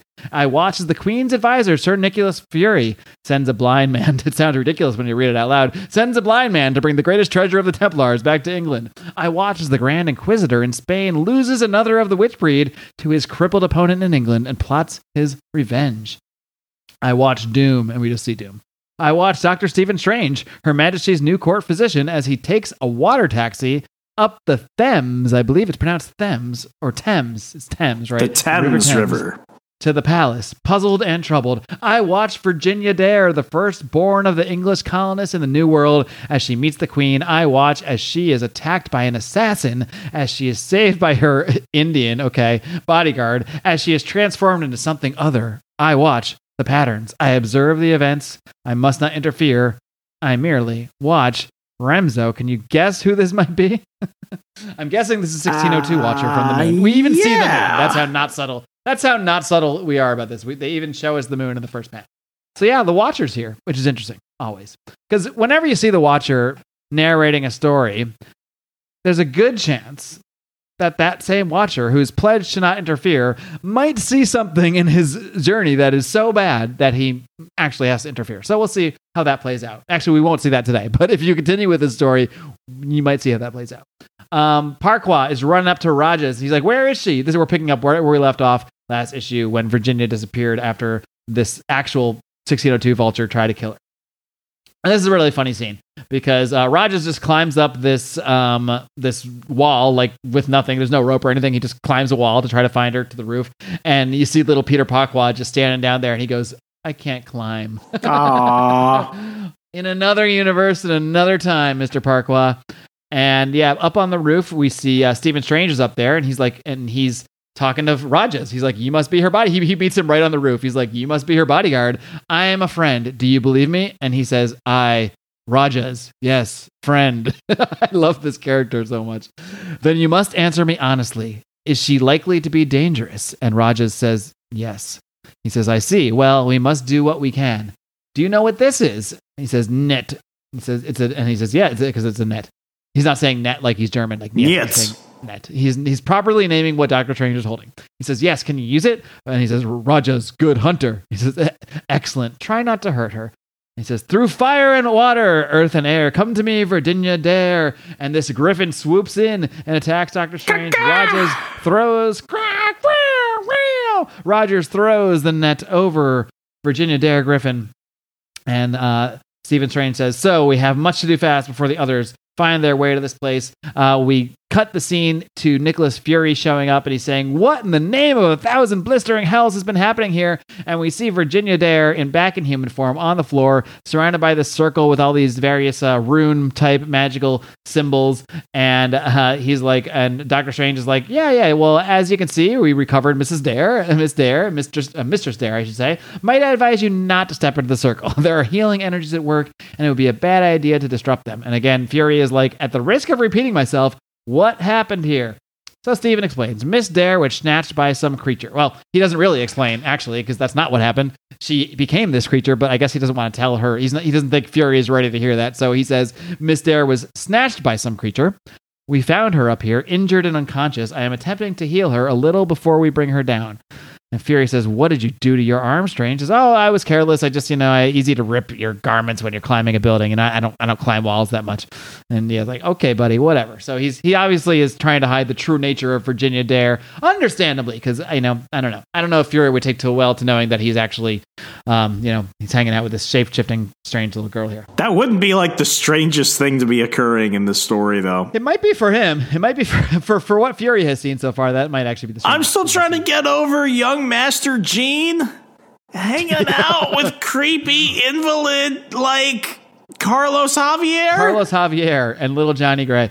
And we see this monk who's talking to the monk is named Brother Thomas. So the Grand Inquisitor is saying, "Welcome, Brother Thomas. You honor us by your presence. It is I who am honored, Grand Inquisitor." And this monk is like, I was wondering if there's a place we could be just alone, Grand Inquisitor. These are sensitive matters we need to discuss. So this guy has been sent by the Pope, obviously. He's saying His Holiness's message is for you and you alone.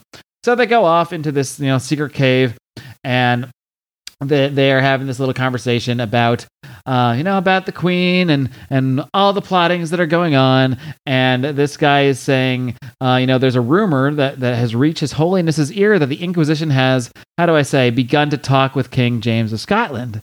And, Inquisitor's like, well, there's always rumors. And he's like, yeah, well, indeed. He said, well, had such talks actually occurred, His Holiness would be deeply concerned. And Inquisitor's like, well, I would have thought His Holiness would approve of any attempts to convert the unbelievers, because Inquisitor is just playing the whole, I'm just trying to convert the unpious here, or the pious. It would be. I'm sorry. I just can't stop thinking about Mel Gibson's History of the World Part 1. Mel Gibson's History of the World? No, not Mel Gibson's. Mel Brooks. The Inquisition. I would totally watch Mel Gibson's History of the World Part 1. Are you a Jew? Are you a Jew? That's the cold opening. Guys, we couldn't try harder. I'm not even trying is the thing. This is just who we are. We're just being ourselves. We just want the downloads. Anyway, Mel Brooks' History of the World is slightly different than the Inquisition. I can't do it. Anyway. And, the Inquisitor is like, or this monk is like, His Holiness is very uncomfortable with any part of the church which has its own agenda. So Inquisitor's like, oh, I see. Well, this is one of those pits which I warned you about. It leads to these flooded caverns below. You can hear the sea. They say many of the Inquisition's mistakes have been lost forever down these pits. This monk goes on and says, the Holy Father worries you have your own plans, Inquisitor. And in these days of unrest, with the weather strange and dangerous, there's that weather again, and much loose talk about the end of the world, people with their own plans cause the Holy Father distress. Inquisitor says, I see. Well, so now what? Like, should I just come back to Rome with you to talk with him? He's like, nope, no need for that. There's the matter is to be kept quiet. There will have been an accident. Why would he tell him all this instead of just attacking him? He says, you will have tumbled into a pit. You are an old man. I shall be horrified. And the Pope, when I tell him, shall also be deeply distressed. Inquisitor says, that is unfortunate. And he's being, now the blade is being held to his neck by this monk. And I love this scene. The monk is like, you're going to die. Unfortunate is that all you can say, old man? This is the finest Toledo steel. Its blade is so fine you will scarcely notice when your throat is cut. Very unfortunate. Again, very unfortunate. He says, how so? Because it is steel. And you see, suddenly this blade comes out of the hand of the monk, turns around seemingly on its own, but of course we know this is Magneto, stabs him right in the throat, to which point the Inquisitor just says once again, unfortunate. you know what's crazy? Around this time, not only was Ian McClellan Magneto in the X-Men films, but he was also Saruman in Lord of the Rings. Wasn't he also Dumbledore at the same time? Because he was the first Dumbledore. No, the first Dumbledore died. Yeah. What? Oh, okay. Well, who was the first Dumbledore then? No one remembers him because he died, and then they replaced him with the Dumbledore that everyone thinks was in the first one. I get Ian McKellen confused. Okay, so the guy that played, not who's the guy in Lord of the Rings that's not Dumbledore, but that guy plays Dumbledore at some point. Oh, I'm sorry. No, Ian McClellan wasn't Dumbledore. Oh God, people are gonna hate me. He was Gandalf, and Christopher Lee was Saruman. Yeah. Okay. Yeah, that makes more sense. Yeah. Sorry, I'm getting all my shit together, people. Please. All my old gray wizard guys. I know things. I know the stuff. Don't give me a hard time. Anyway. Those things and stuff, everybody. That's why I brought him in. Unfortunate. Here. Very unfortunate. So we move on to, we see little John Gray looking up at a tree where little Mr. Warren is. They basically befriend each other here. They're getting to know each other. Warren's like, oh, cool. It almost seems like they're kind of getting cute with each other here, which kind of basically leads me back to my theory, but we'll see. And John, quote unquote, is saying, Master Javier says one day the world will be ready for us, for what we are. On that day, we will live side by side with humanity. And Warren's like, on that day, the last trump will sound. Imagine, John, and now we see like all this crazy imagery while Warren's going on this rant. Imagine, John, all across the world, in the jungles of Africa, in far China, and the Indies, in Russia, in lands we have never heard of or dreamed, there are those like us being born. How many of us are killed as monsters by our parents?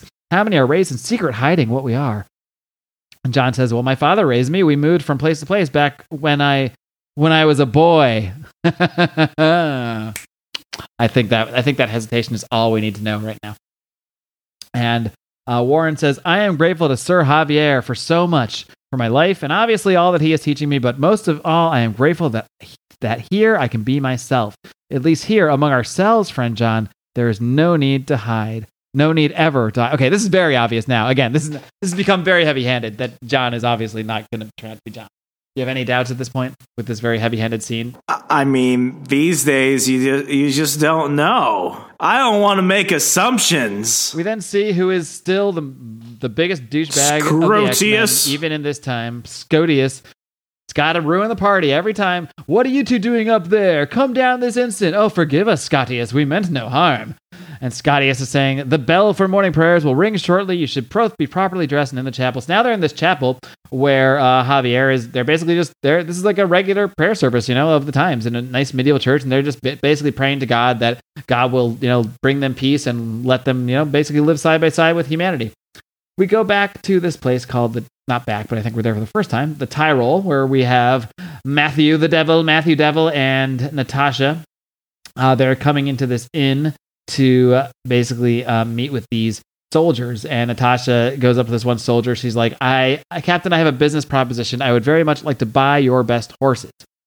And these, because their horses never got there. They were supposed to get horses from this place, I guess, but because of the rain and the weather, the horses that they ordered didn't show up. This is what I got from the conversation with like this innkeeper here. And so she's talking to these soldiers, and she's like, and they're like, wow, she is beautiful. I will say that. She's like, I repeat, I will pay for the horses. She's basically saying, no, I'm not going to fuck you all for the horses. I want to give you money. I know what you're all thinking. Your soldiers who have not seen a woman in 3 months and Natasha walks in. Yeah, I know what you're thinking. No, we're trying to pay money. This one soldier grabs Matt. He's like, hey, blind man, what do you do? He's like, oh, me, I sing for your lordship's pleasure, General. He's like, show us.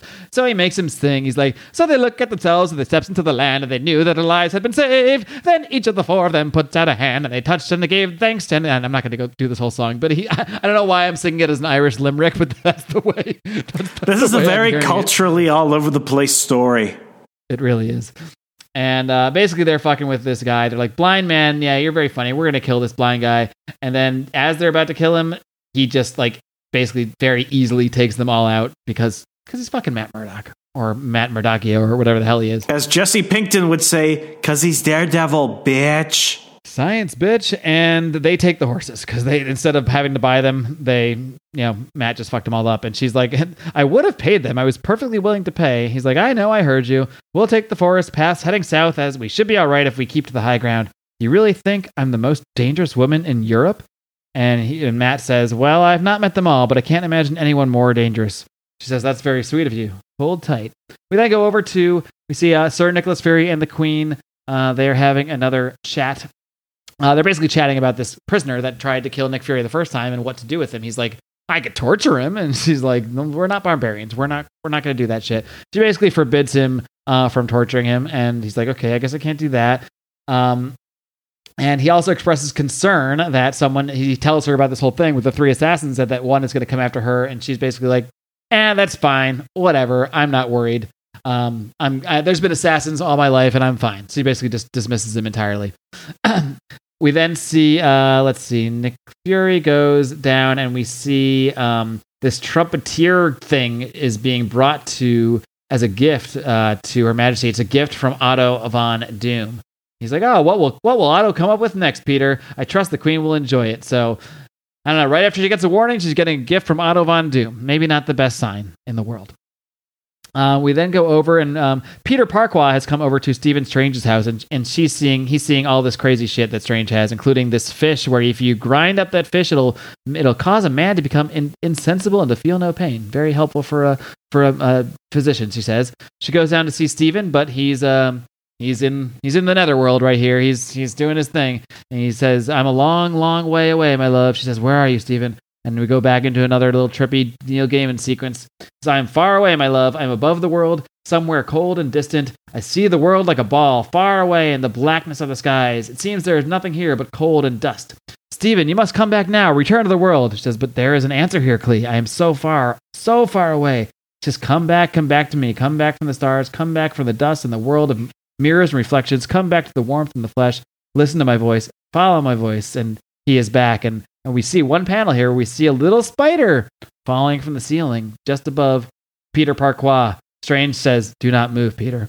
And Peter says, I'm not scared. He's lovely. He says, I believe he's actually a she. And yes, she is. She was a gift from Sir Richard Reed. God rest his soul. He sent us. So the Fantastic Four is dead in this universe. That's sad. He sent her back from, I guess there's just too many characters to jam into this thing for Neil Gaiman, from his travels. What, 5 years ago? Before your time, something like him, she still goes exploring. She's venomous, but in her venom, there are many secrets, and she'll not bite me. Would you do? So we get a tease of a Spider-Man thing, but no actual Spider-Man here. Meanwhile, we see the Queen is about to receive this strange trumpet thing, statue gift from Von Doom, from Otto Von Doom. We then go see Sir Nicholas Fury, who is confronting this guy, and he basically comes and he's like, all right, you know, you're not going to talk. Your friend is in no state to talk. I want some information. I'm not going to torture you. I'm going to give you a deal. And he's like, last week you tried to kill me. You failed. Your knife broke on my chainmail. I'm sure that was a bitter disappointment. I'm offering you a second chance. You'll have a blade. I will be unarmed. Takes his shirt off here. Says, if you kill me, then you can take the key from this cell, from my corpse, and vanish into the night. And if I win, you talk. And he's like, trick. It's a trick. He's like, no, you can talk. You can talk. No trick. Do we have a deal? And he's like, all right, deal. Fury tosses him a blade, and sure enough, as you expect. Now, Fury does actually get cut. It's a little bit of a battle here. He gets his arms cut, but in the end, Fury does kick his ass, beat the shit out of this guy. Maybe this is the Green Goblin guy. Once again, he says, now we have a deal. Who sent you? We cut back, and we see that Virginia Dare is being sort of nursed back to health in the house of Stephen Strange. Strange sends Peter out of the room. He's like, Stephen, I need to talk to Raja's alone, if you'll excuse us. And he's like, Sir Fury said I'm supposed to watch over her. And he's like, yeah, well, Fury's got a lot of shit going on, and this is my house, so get the fuck out, basically. And so, you know, Fury asks Raja's, he's like, has this happened before? A yes or no answer will suffice. He says, yes. Does anyone know about this apart from you? Raja says, no. She changes when scared? He says, I think, yes. When did this start? 5 year or 6? Does she always become that winged creature? He says, no, white deer, white horse, also white lion cat. And is she usually this ill afterwards? No, was ill, not this bad. And we start to see some shit happening in this room, like some sparkly shit. There's weird stuff going on. And Strange says, whatever's happening to the world, the weather, the madness, it has its roots in this room, Rajas. What is she, Rajas? What is she? We then cut back to Fury, who's still holding this guy, screaming, who sent you? Tell me. And he just barely ekes out this word as he's about to pass out from being beaten to a pulp here. He says one word. He says, doom. And our narrator comes in, not the Watcher, our Neil Gaiman maybe narrator, and our Monty Python narrator. And the world hangs, and the word hangs dully in the air of the cell. It is a moment before Fury realizes that he is being told a name. And even as he does, it is already too late, and we see the Queen dead on the floor with this trumpet statue above her. So we don't really know how, but somehow this thing did kill the Queen. As we wrap up issue 3, Remzo, why don't you guide us home here? Not to the end of the story, but to the end of this episode. Shit has gotten real, which brings us to part 4, or as they call it, in which much is explained and things do not always work out for the best. Spoiler alert. We're back in London at the Bleeding Heart Inn, where young Virginia Dare is suddenly waking up and she cries for her Indian bodyguard, Rajaz Hodor. And what she finds is that Clea is there, and she's like, I'm hungry. Who are you? What's happened to me? Where's Hodor? Who are you? And as she gets up, she falls back down, and Clea's like, you must be as weak as a kitten, pet. Back on the bed for you now. I am Mistress Clea. I'm the wife of your physician, and I have been at your nurse for the last week. Stephen, my husband, thought you would awake soon. He and Hodor are downstairs making broth for you in the kitchen of the house. As for what happened to you, perhaps we should save that until my husband returns. He has many questions. And Virginia's freaking out, and she's like, did I hurt anyone? And Clea's like, no, dear, not really. And she's like, oh. And Clea's like, well, we've been so worried. The Indian slept by your bed and would barely leave your side. And Fury's boy, Peter, was here until yesterday.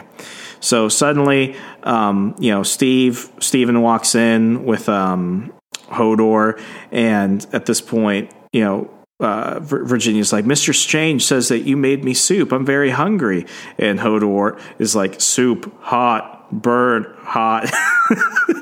Knowing that this is supposed to be Steve Rogers is just it's weird. It took me a few issues to actually have it hit me. I was like, oh, Rajas, this is Steve. That's why he's white. Okay, I don't know why yet. We'll find out. We won't find out why today, but if anyone continues with the story, they will find out why. And if Jeffrey sends us down the rest of this, that's when we'll find out. Yeah, so Virginia's trying to figure out what happened, and long story short, Steven is explaining that she was swooped up by this vulture thing, assassin guy, and that somehow she turned into a griffin, and that Hodor and him captured her and quickly cast a spell to cast her back into her human form before Fury could actually find her. And at this point, she's just like, how can you do that? And this is where we finally get Strange's origin. And I just want to point out the pace of which they've actually gone into character backstories. I wasn't expecting it for all of them, but from just these 4 issues, they pace them really well. Yeah. Like, it's actually pretty, I like the pace. I think it's really good. And I could have done, like, I don't feel like we needed them, but I'm never expecting them. So it's kind of like, I kind of like it when it's like, oh, we're getting the origin story of Strange here. And they don't, it's not like they go into a 6-page origin. So it's not like they totally derails the story. These are good standalone pieces, despite being an interconnected limited series that I just think, it's a good way to do it. But anyway, Stephen Strange is like, child, I am a physician, true, but I am also a magician. I feel like he should say sorcerer, at least. Magician implies... Yeah. Magician sounds like he's just like making doves appear out of a hat. Yeah, pulling coins behind ears. Maybe sorcerer was too like, in those times anyway, sorcerer might be like, oh, you're sorcerer, that's evil. But magician's like, he's just a magician. He's just this party. Yeah. That's okay. Anyway, this is when we get Strange's origins here in the 1602 verse, which I'm going to call it the 1602 verse. When I was a youth, I was stolen, kidnapped by foreign sailors. We can obviously tell they're from the Middle East. And he's like, I was taken to the slave market in Ankara, where I was bought by a wise doctor. I learned much from him, but I could not be satisfied until I was free once more.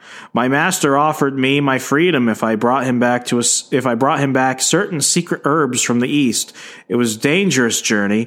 His last 2 couriers had never returned. I traveled high into the mountains beyond the Indies. I nearly died, but was rescued and taken to a remote monastery. In the place, I learned much. When finally I was able to return a free man to England, it was with my bride by my side, and some small knowledge of magic and of the body and of the soul. And once I had done a small service to the queen, she made me her physician. So then, Virginia's freaking out. She's like, whoa, the queen, is she angry with me? I must talk to her. Father told me things. I must beg for her. The colony in Roanoke is depending on me, good Master Strange. At this point, they're like, there's nothing you can ask the queen, Virginia, not any longer. And Clea's like, the world turned upside down, child, while you slept. And it's basically confirming that, the queen is dead. King James of Scotland is marching to London, and there are riots and looting and murder in the streets. It's a shit show, some would say. So at this point, everyone is basically trying to figure out, like, what do we do now since the queen is dead? Now we're down to Newcastle, where we see a tent and a whole bunch of people hanging out. Somebody is saying, Sir Nicholas Fury, Your Majesty. And then we see Nick Fury walk in, and this guy, who's this dude? Which guy is this? We've met him before. Is that Philip? No, that's James, right? Yeah, King James. Oh, yeah, the Spanish King. Yeah, but I don't think we've seen him in this story before. He's been referenced, but this is the first time I've seen him. So Nick Fury walks in. Oh, but he's James, he's Banner. Banner is his assistant. Oh, that's right. He's like Master Banner. So Banner is like his evil scientist. Yeah. So anyway, Fury walks into King this king's court, and he's like, ah, yes, Fury, poor dead Gloriana Spymaster. It's hard with some of these like historical characters because you feel like everybody I see, I'm like trained to be like, which Marvel character is this supposed to be? But I think for like Virginia, the Queen, and King James, they're not supposed to be Marvel characters, but I think almost everybody else is. Yeah. So anyway, he continues. He says, well, have your spies told you who did this monstrous thing? He seems upset, but not really upset. He seems kind of condescending.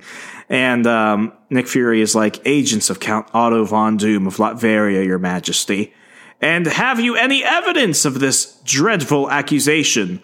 The word of another assassin. I learned that a murder was planned, but not quickly enough to foil it. I see. Well, I can educate you. Master Banner, where are you? Have you the paper? Well, give it here, man. You see, Fury, what killed her most wondrous majesty Elizabeth by the grace of God, Queen of England, was the servants of the devil. There's a so-called school near Warwick, and the address here, it's a gathering place for all creatures of darkness in the land. Merely by allowing it to exist, we are traitors to the country and our God. Take a regiment, Fury. Capture them if you can. Kill them if you cannot. Have them waiting in London for me. Their leader is a monster called Javier, and I am told that he can cloud minds, make people see things that are not there, even tell men what to think. It's been the name of my first album. Yeah. A Monster Called Javier. So at this point, you know, Fury is just standing there because he already kind of knows all this, but he also knows that Carlos Javier didn't do it. So the guy is like, so Nicholas, and Fury's like, your majesty. He's like, ye did a piss poor job of protecting the Queen of England. And if you make a mess of this, you might as well walk to the tower and pick out a room with a view. Do you understand me? Perfectly, your majesty. Yeah, that is King James of Scotland. Yeah. Yeah, it's just King James. Yeah. But you're like, we're trained in this to be like, so what Marvel character is this? Yeah. And that's true for almost everyone else, except for, like I said, except for the king, the queen, and Virginia. It seems like literally everyone else is a Marvel character. Yeah, so basically now we're crossing a bridge onto the other side, so that way they can continue their travels. And I'm talking about Natasha and Matthew. And they're just talking, you know, having a good talk. And then suddenly they get to the middle of the bridge, and Natasha's like, Matthew, are you thirsty? I have some wine here. And he's like, yeah, well, it's been a thirsty ride after all. And she's like, will you sing to me? Will I get the wine? So he starts singing, and he's having a good time. And even though they're on a mission, they're just having a jovial moment.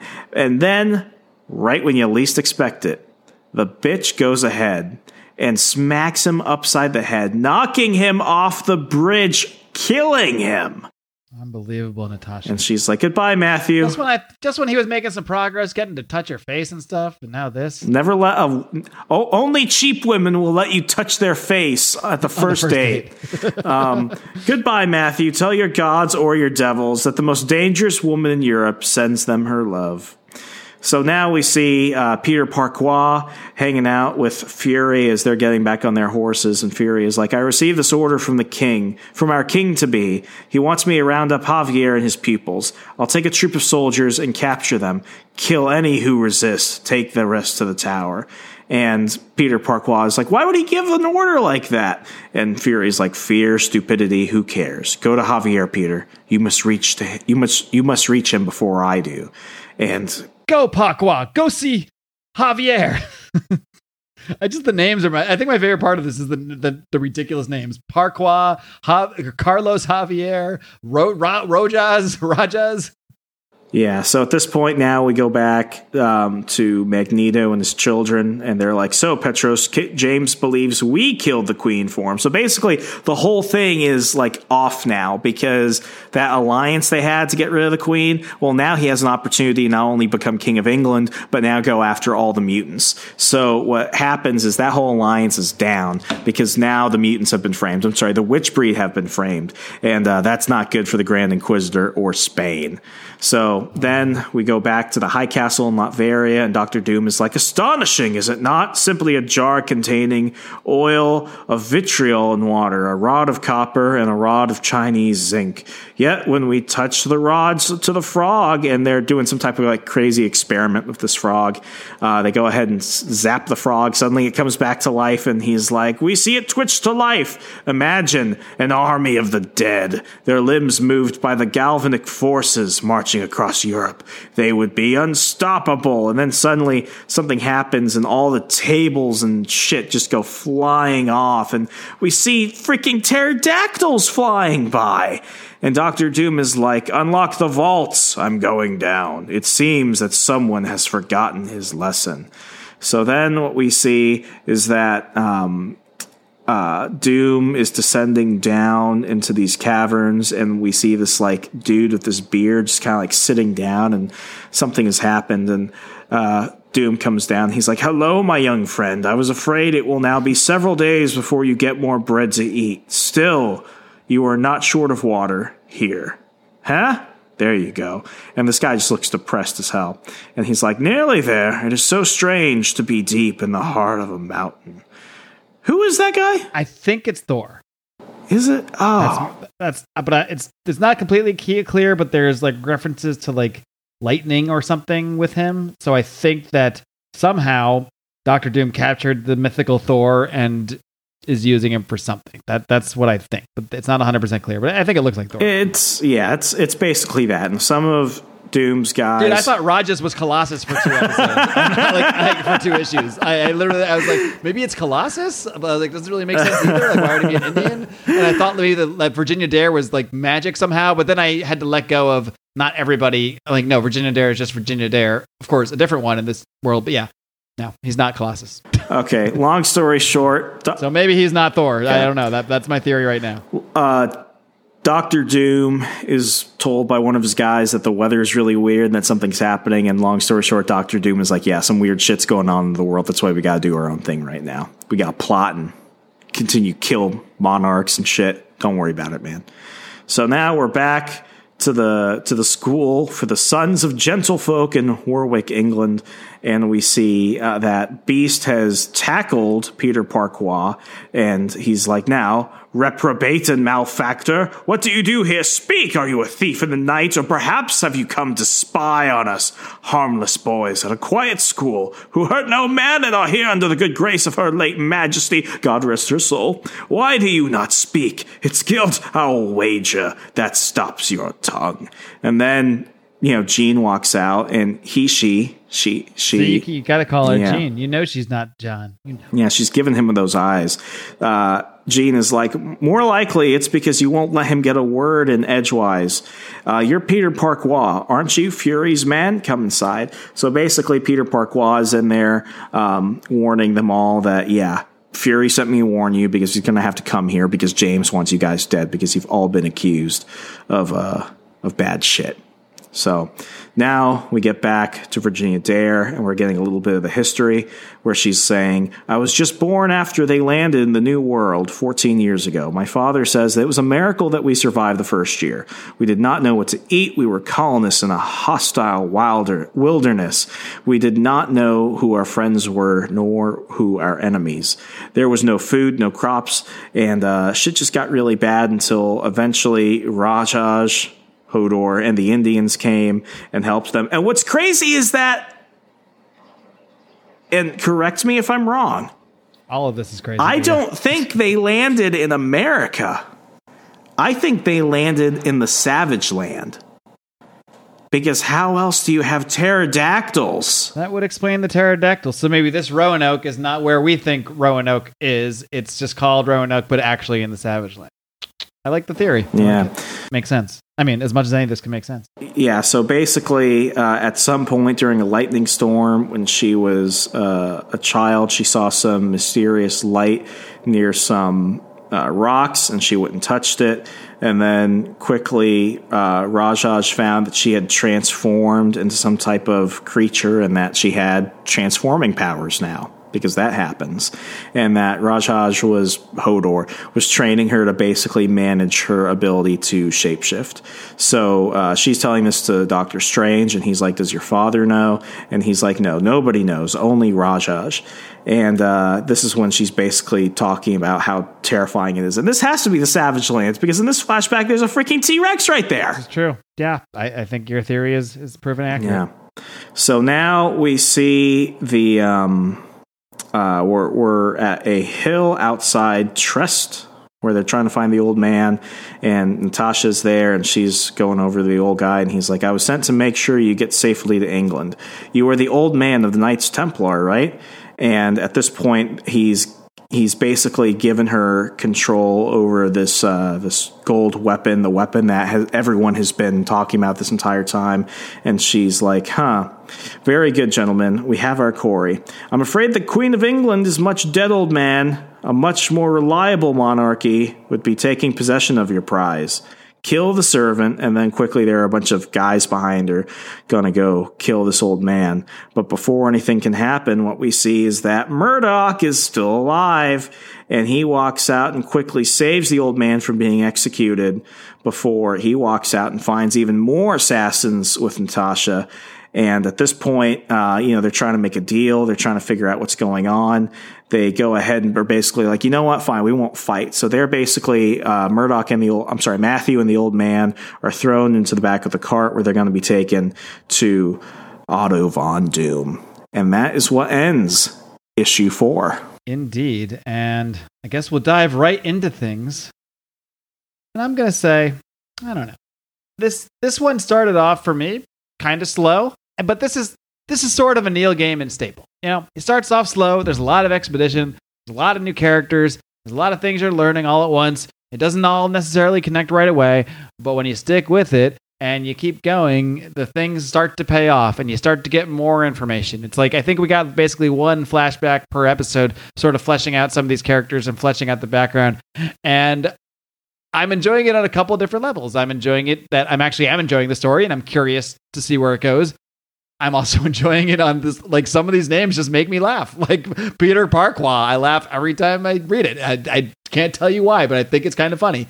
I think Javier, Carlos Javier is absurd.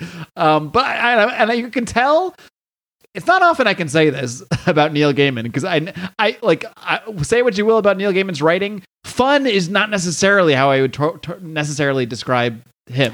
This didn't feel difficult to understand. No, not at all. It felt more simple than a typical Sandman story or anything. But you can tell Neil Gaiman is having a blast with this. And I think that really does come across. You can tell he's getting to play in this Marvel sandbox, and he's getting to work with, I'm sure he's like, it's clear, pretty clear. He's pretty versed in, medieval history and such. So I'm sure these are two areas that he probably grew up having interest in, and he's getting to just smush them together and play around with it. And, I think how much fun he's having in this really comes across. So, it's like you ever have a serious friend, who's like really serious, and then one day you just see him laughing and smiling, and you're like, whoa, he usually doesn't laugh and smile. That's how I feel like Neil Gaiman is with this book. I feel like this is me catching Neil Gaiman laughing and smiling at the bar after being Mr. Serious all night. That's how I see this book for him. So I am enjoying it. So it's not, it's not my favorite Neil Gaiman book, and it's hard to judge this because we are only doing 4 issues, and we're clocking 2 hours here, more than 2 hours at this point. So I this is going to be one of our longer episodes, only doing 4 of the issues. So I am glad Jeffrey realized that as well. But I am curious to finish this. So we'll see if Jeffrey wants to unleash us on the rest of this. I think I will be finishing this either way, because now I actually am interested in the story, and I am curious what happens. I feel more invested now. As someone who, you has also not finished this, correct? No. You've only, yeah, so this is actually a fresh read for both of us. What do you think is in the thing? Do you think that's the Infinity Gauntlet or something like that? I think it's either. I think it could be the Eye of Agamotto. I don't think it's. Okay, I don't think it's a simple gauntlet. I think it's some type of MacGuffin. I have a feeling it's going to be a MacGuffin that we already know in a different, more time period-y way. Yeah, they wouldn't be so sort of shifty about exactly what it is if it wasn't going to be a reveal of something I think we'll recognize. So I'm going Infinity Gauntlet, but who knows? We'll see. That might be too powerful for this world. But I'm going to give the writing a 4. I'm going to call that a very, very good. You know, like not Neil Gaiman's best work, but once I got into the story, you know, it really did interest me in the characters, and not just because they were. See, it's not just because they're different takes on these characters. I'm actually enjoying the story itself. If these were different characters that I didn't know, I think I would still be getting interested in the story, which says a lot, because I think a lot of a book like this normally would just be the novelty of it, and the story would be very secondary. It is for the novelty, but the story is not, you know, pushed to the side or anything like that. Yeah. So I'm gonna give the story a 4. I'm going to give the art. I got to say, Andy, I love all the Kuberts. I'm a Kubert in general fan. And Andy has been traditionally my favorite Kubert, especially the Andy Kubert of like the late 90s or so. And I'm really impressed by how you can still tell it's his art, but he definitely has a different style here that not just fits the times that this is supposed to take in, but also especially when he goes into these dream sequences, like, you could tell me this is a Sandman issue in certain parts and I would believe it. Because he really, it feels like Kubert is sort of like merging with the mind of Neil Gaiman, and it's influencing his art style. He has changed his style to match the themes of the writer. Yes. Because he knows at the end of the day, this is a Neil Gaiman book. For sure. So it's not perfect. It's really hard to give a perfect score, but I'm going to come pretty close. I'm going to give it a 4.5 on the art. It gives me an 8.5 on this book, higher than I even thought I would give it. I can't really add to this. I mean, I'm just going to save us a minute and just say, yeah, story of 4, because I feel like at some points it just, the dialogue just drags. And that's always my criticism of him. Like It's kind of like Alan Moore's issue sometimes, where it's just like more book than comic book. But, you know, it didn't bother me as much as others. I think that while this intimidated me when I was in high school, I definitely enjoyed this more now. So I'm giving it a 4. And then the artwork. Yeah, I mean, it's not like I feel almost bad giving it a 4.5 out of 5. But you know what? I just can't give it a 5. So I'm giving it a 4.5 for a That's score how I felt of a, too. I wavered. Yeah. I thought about a 5, but I was like, I mean, a 5's got to be rare, you know. So it's not quite. Yeah. Rare. So I'm not going to call it's one of the best art I've ever. Yeah. Seen. Like our SPC score is a 17 out of 20. It's definitely good. Oh yeah, above a Sunday read. Yeah. Actually, don't read it on a Sunday. You need to be more. Start this maybe on a Friday night, or maybe when you're taking some vacation Thursday leave night, or something like that on an airplane. Yeah. Don't be distracted doing this. Don't have the kids like harp in your ear. Don't be like talking to you. You want to focus on this one. You know? Yeah.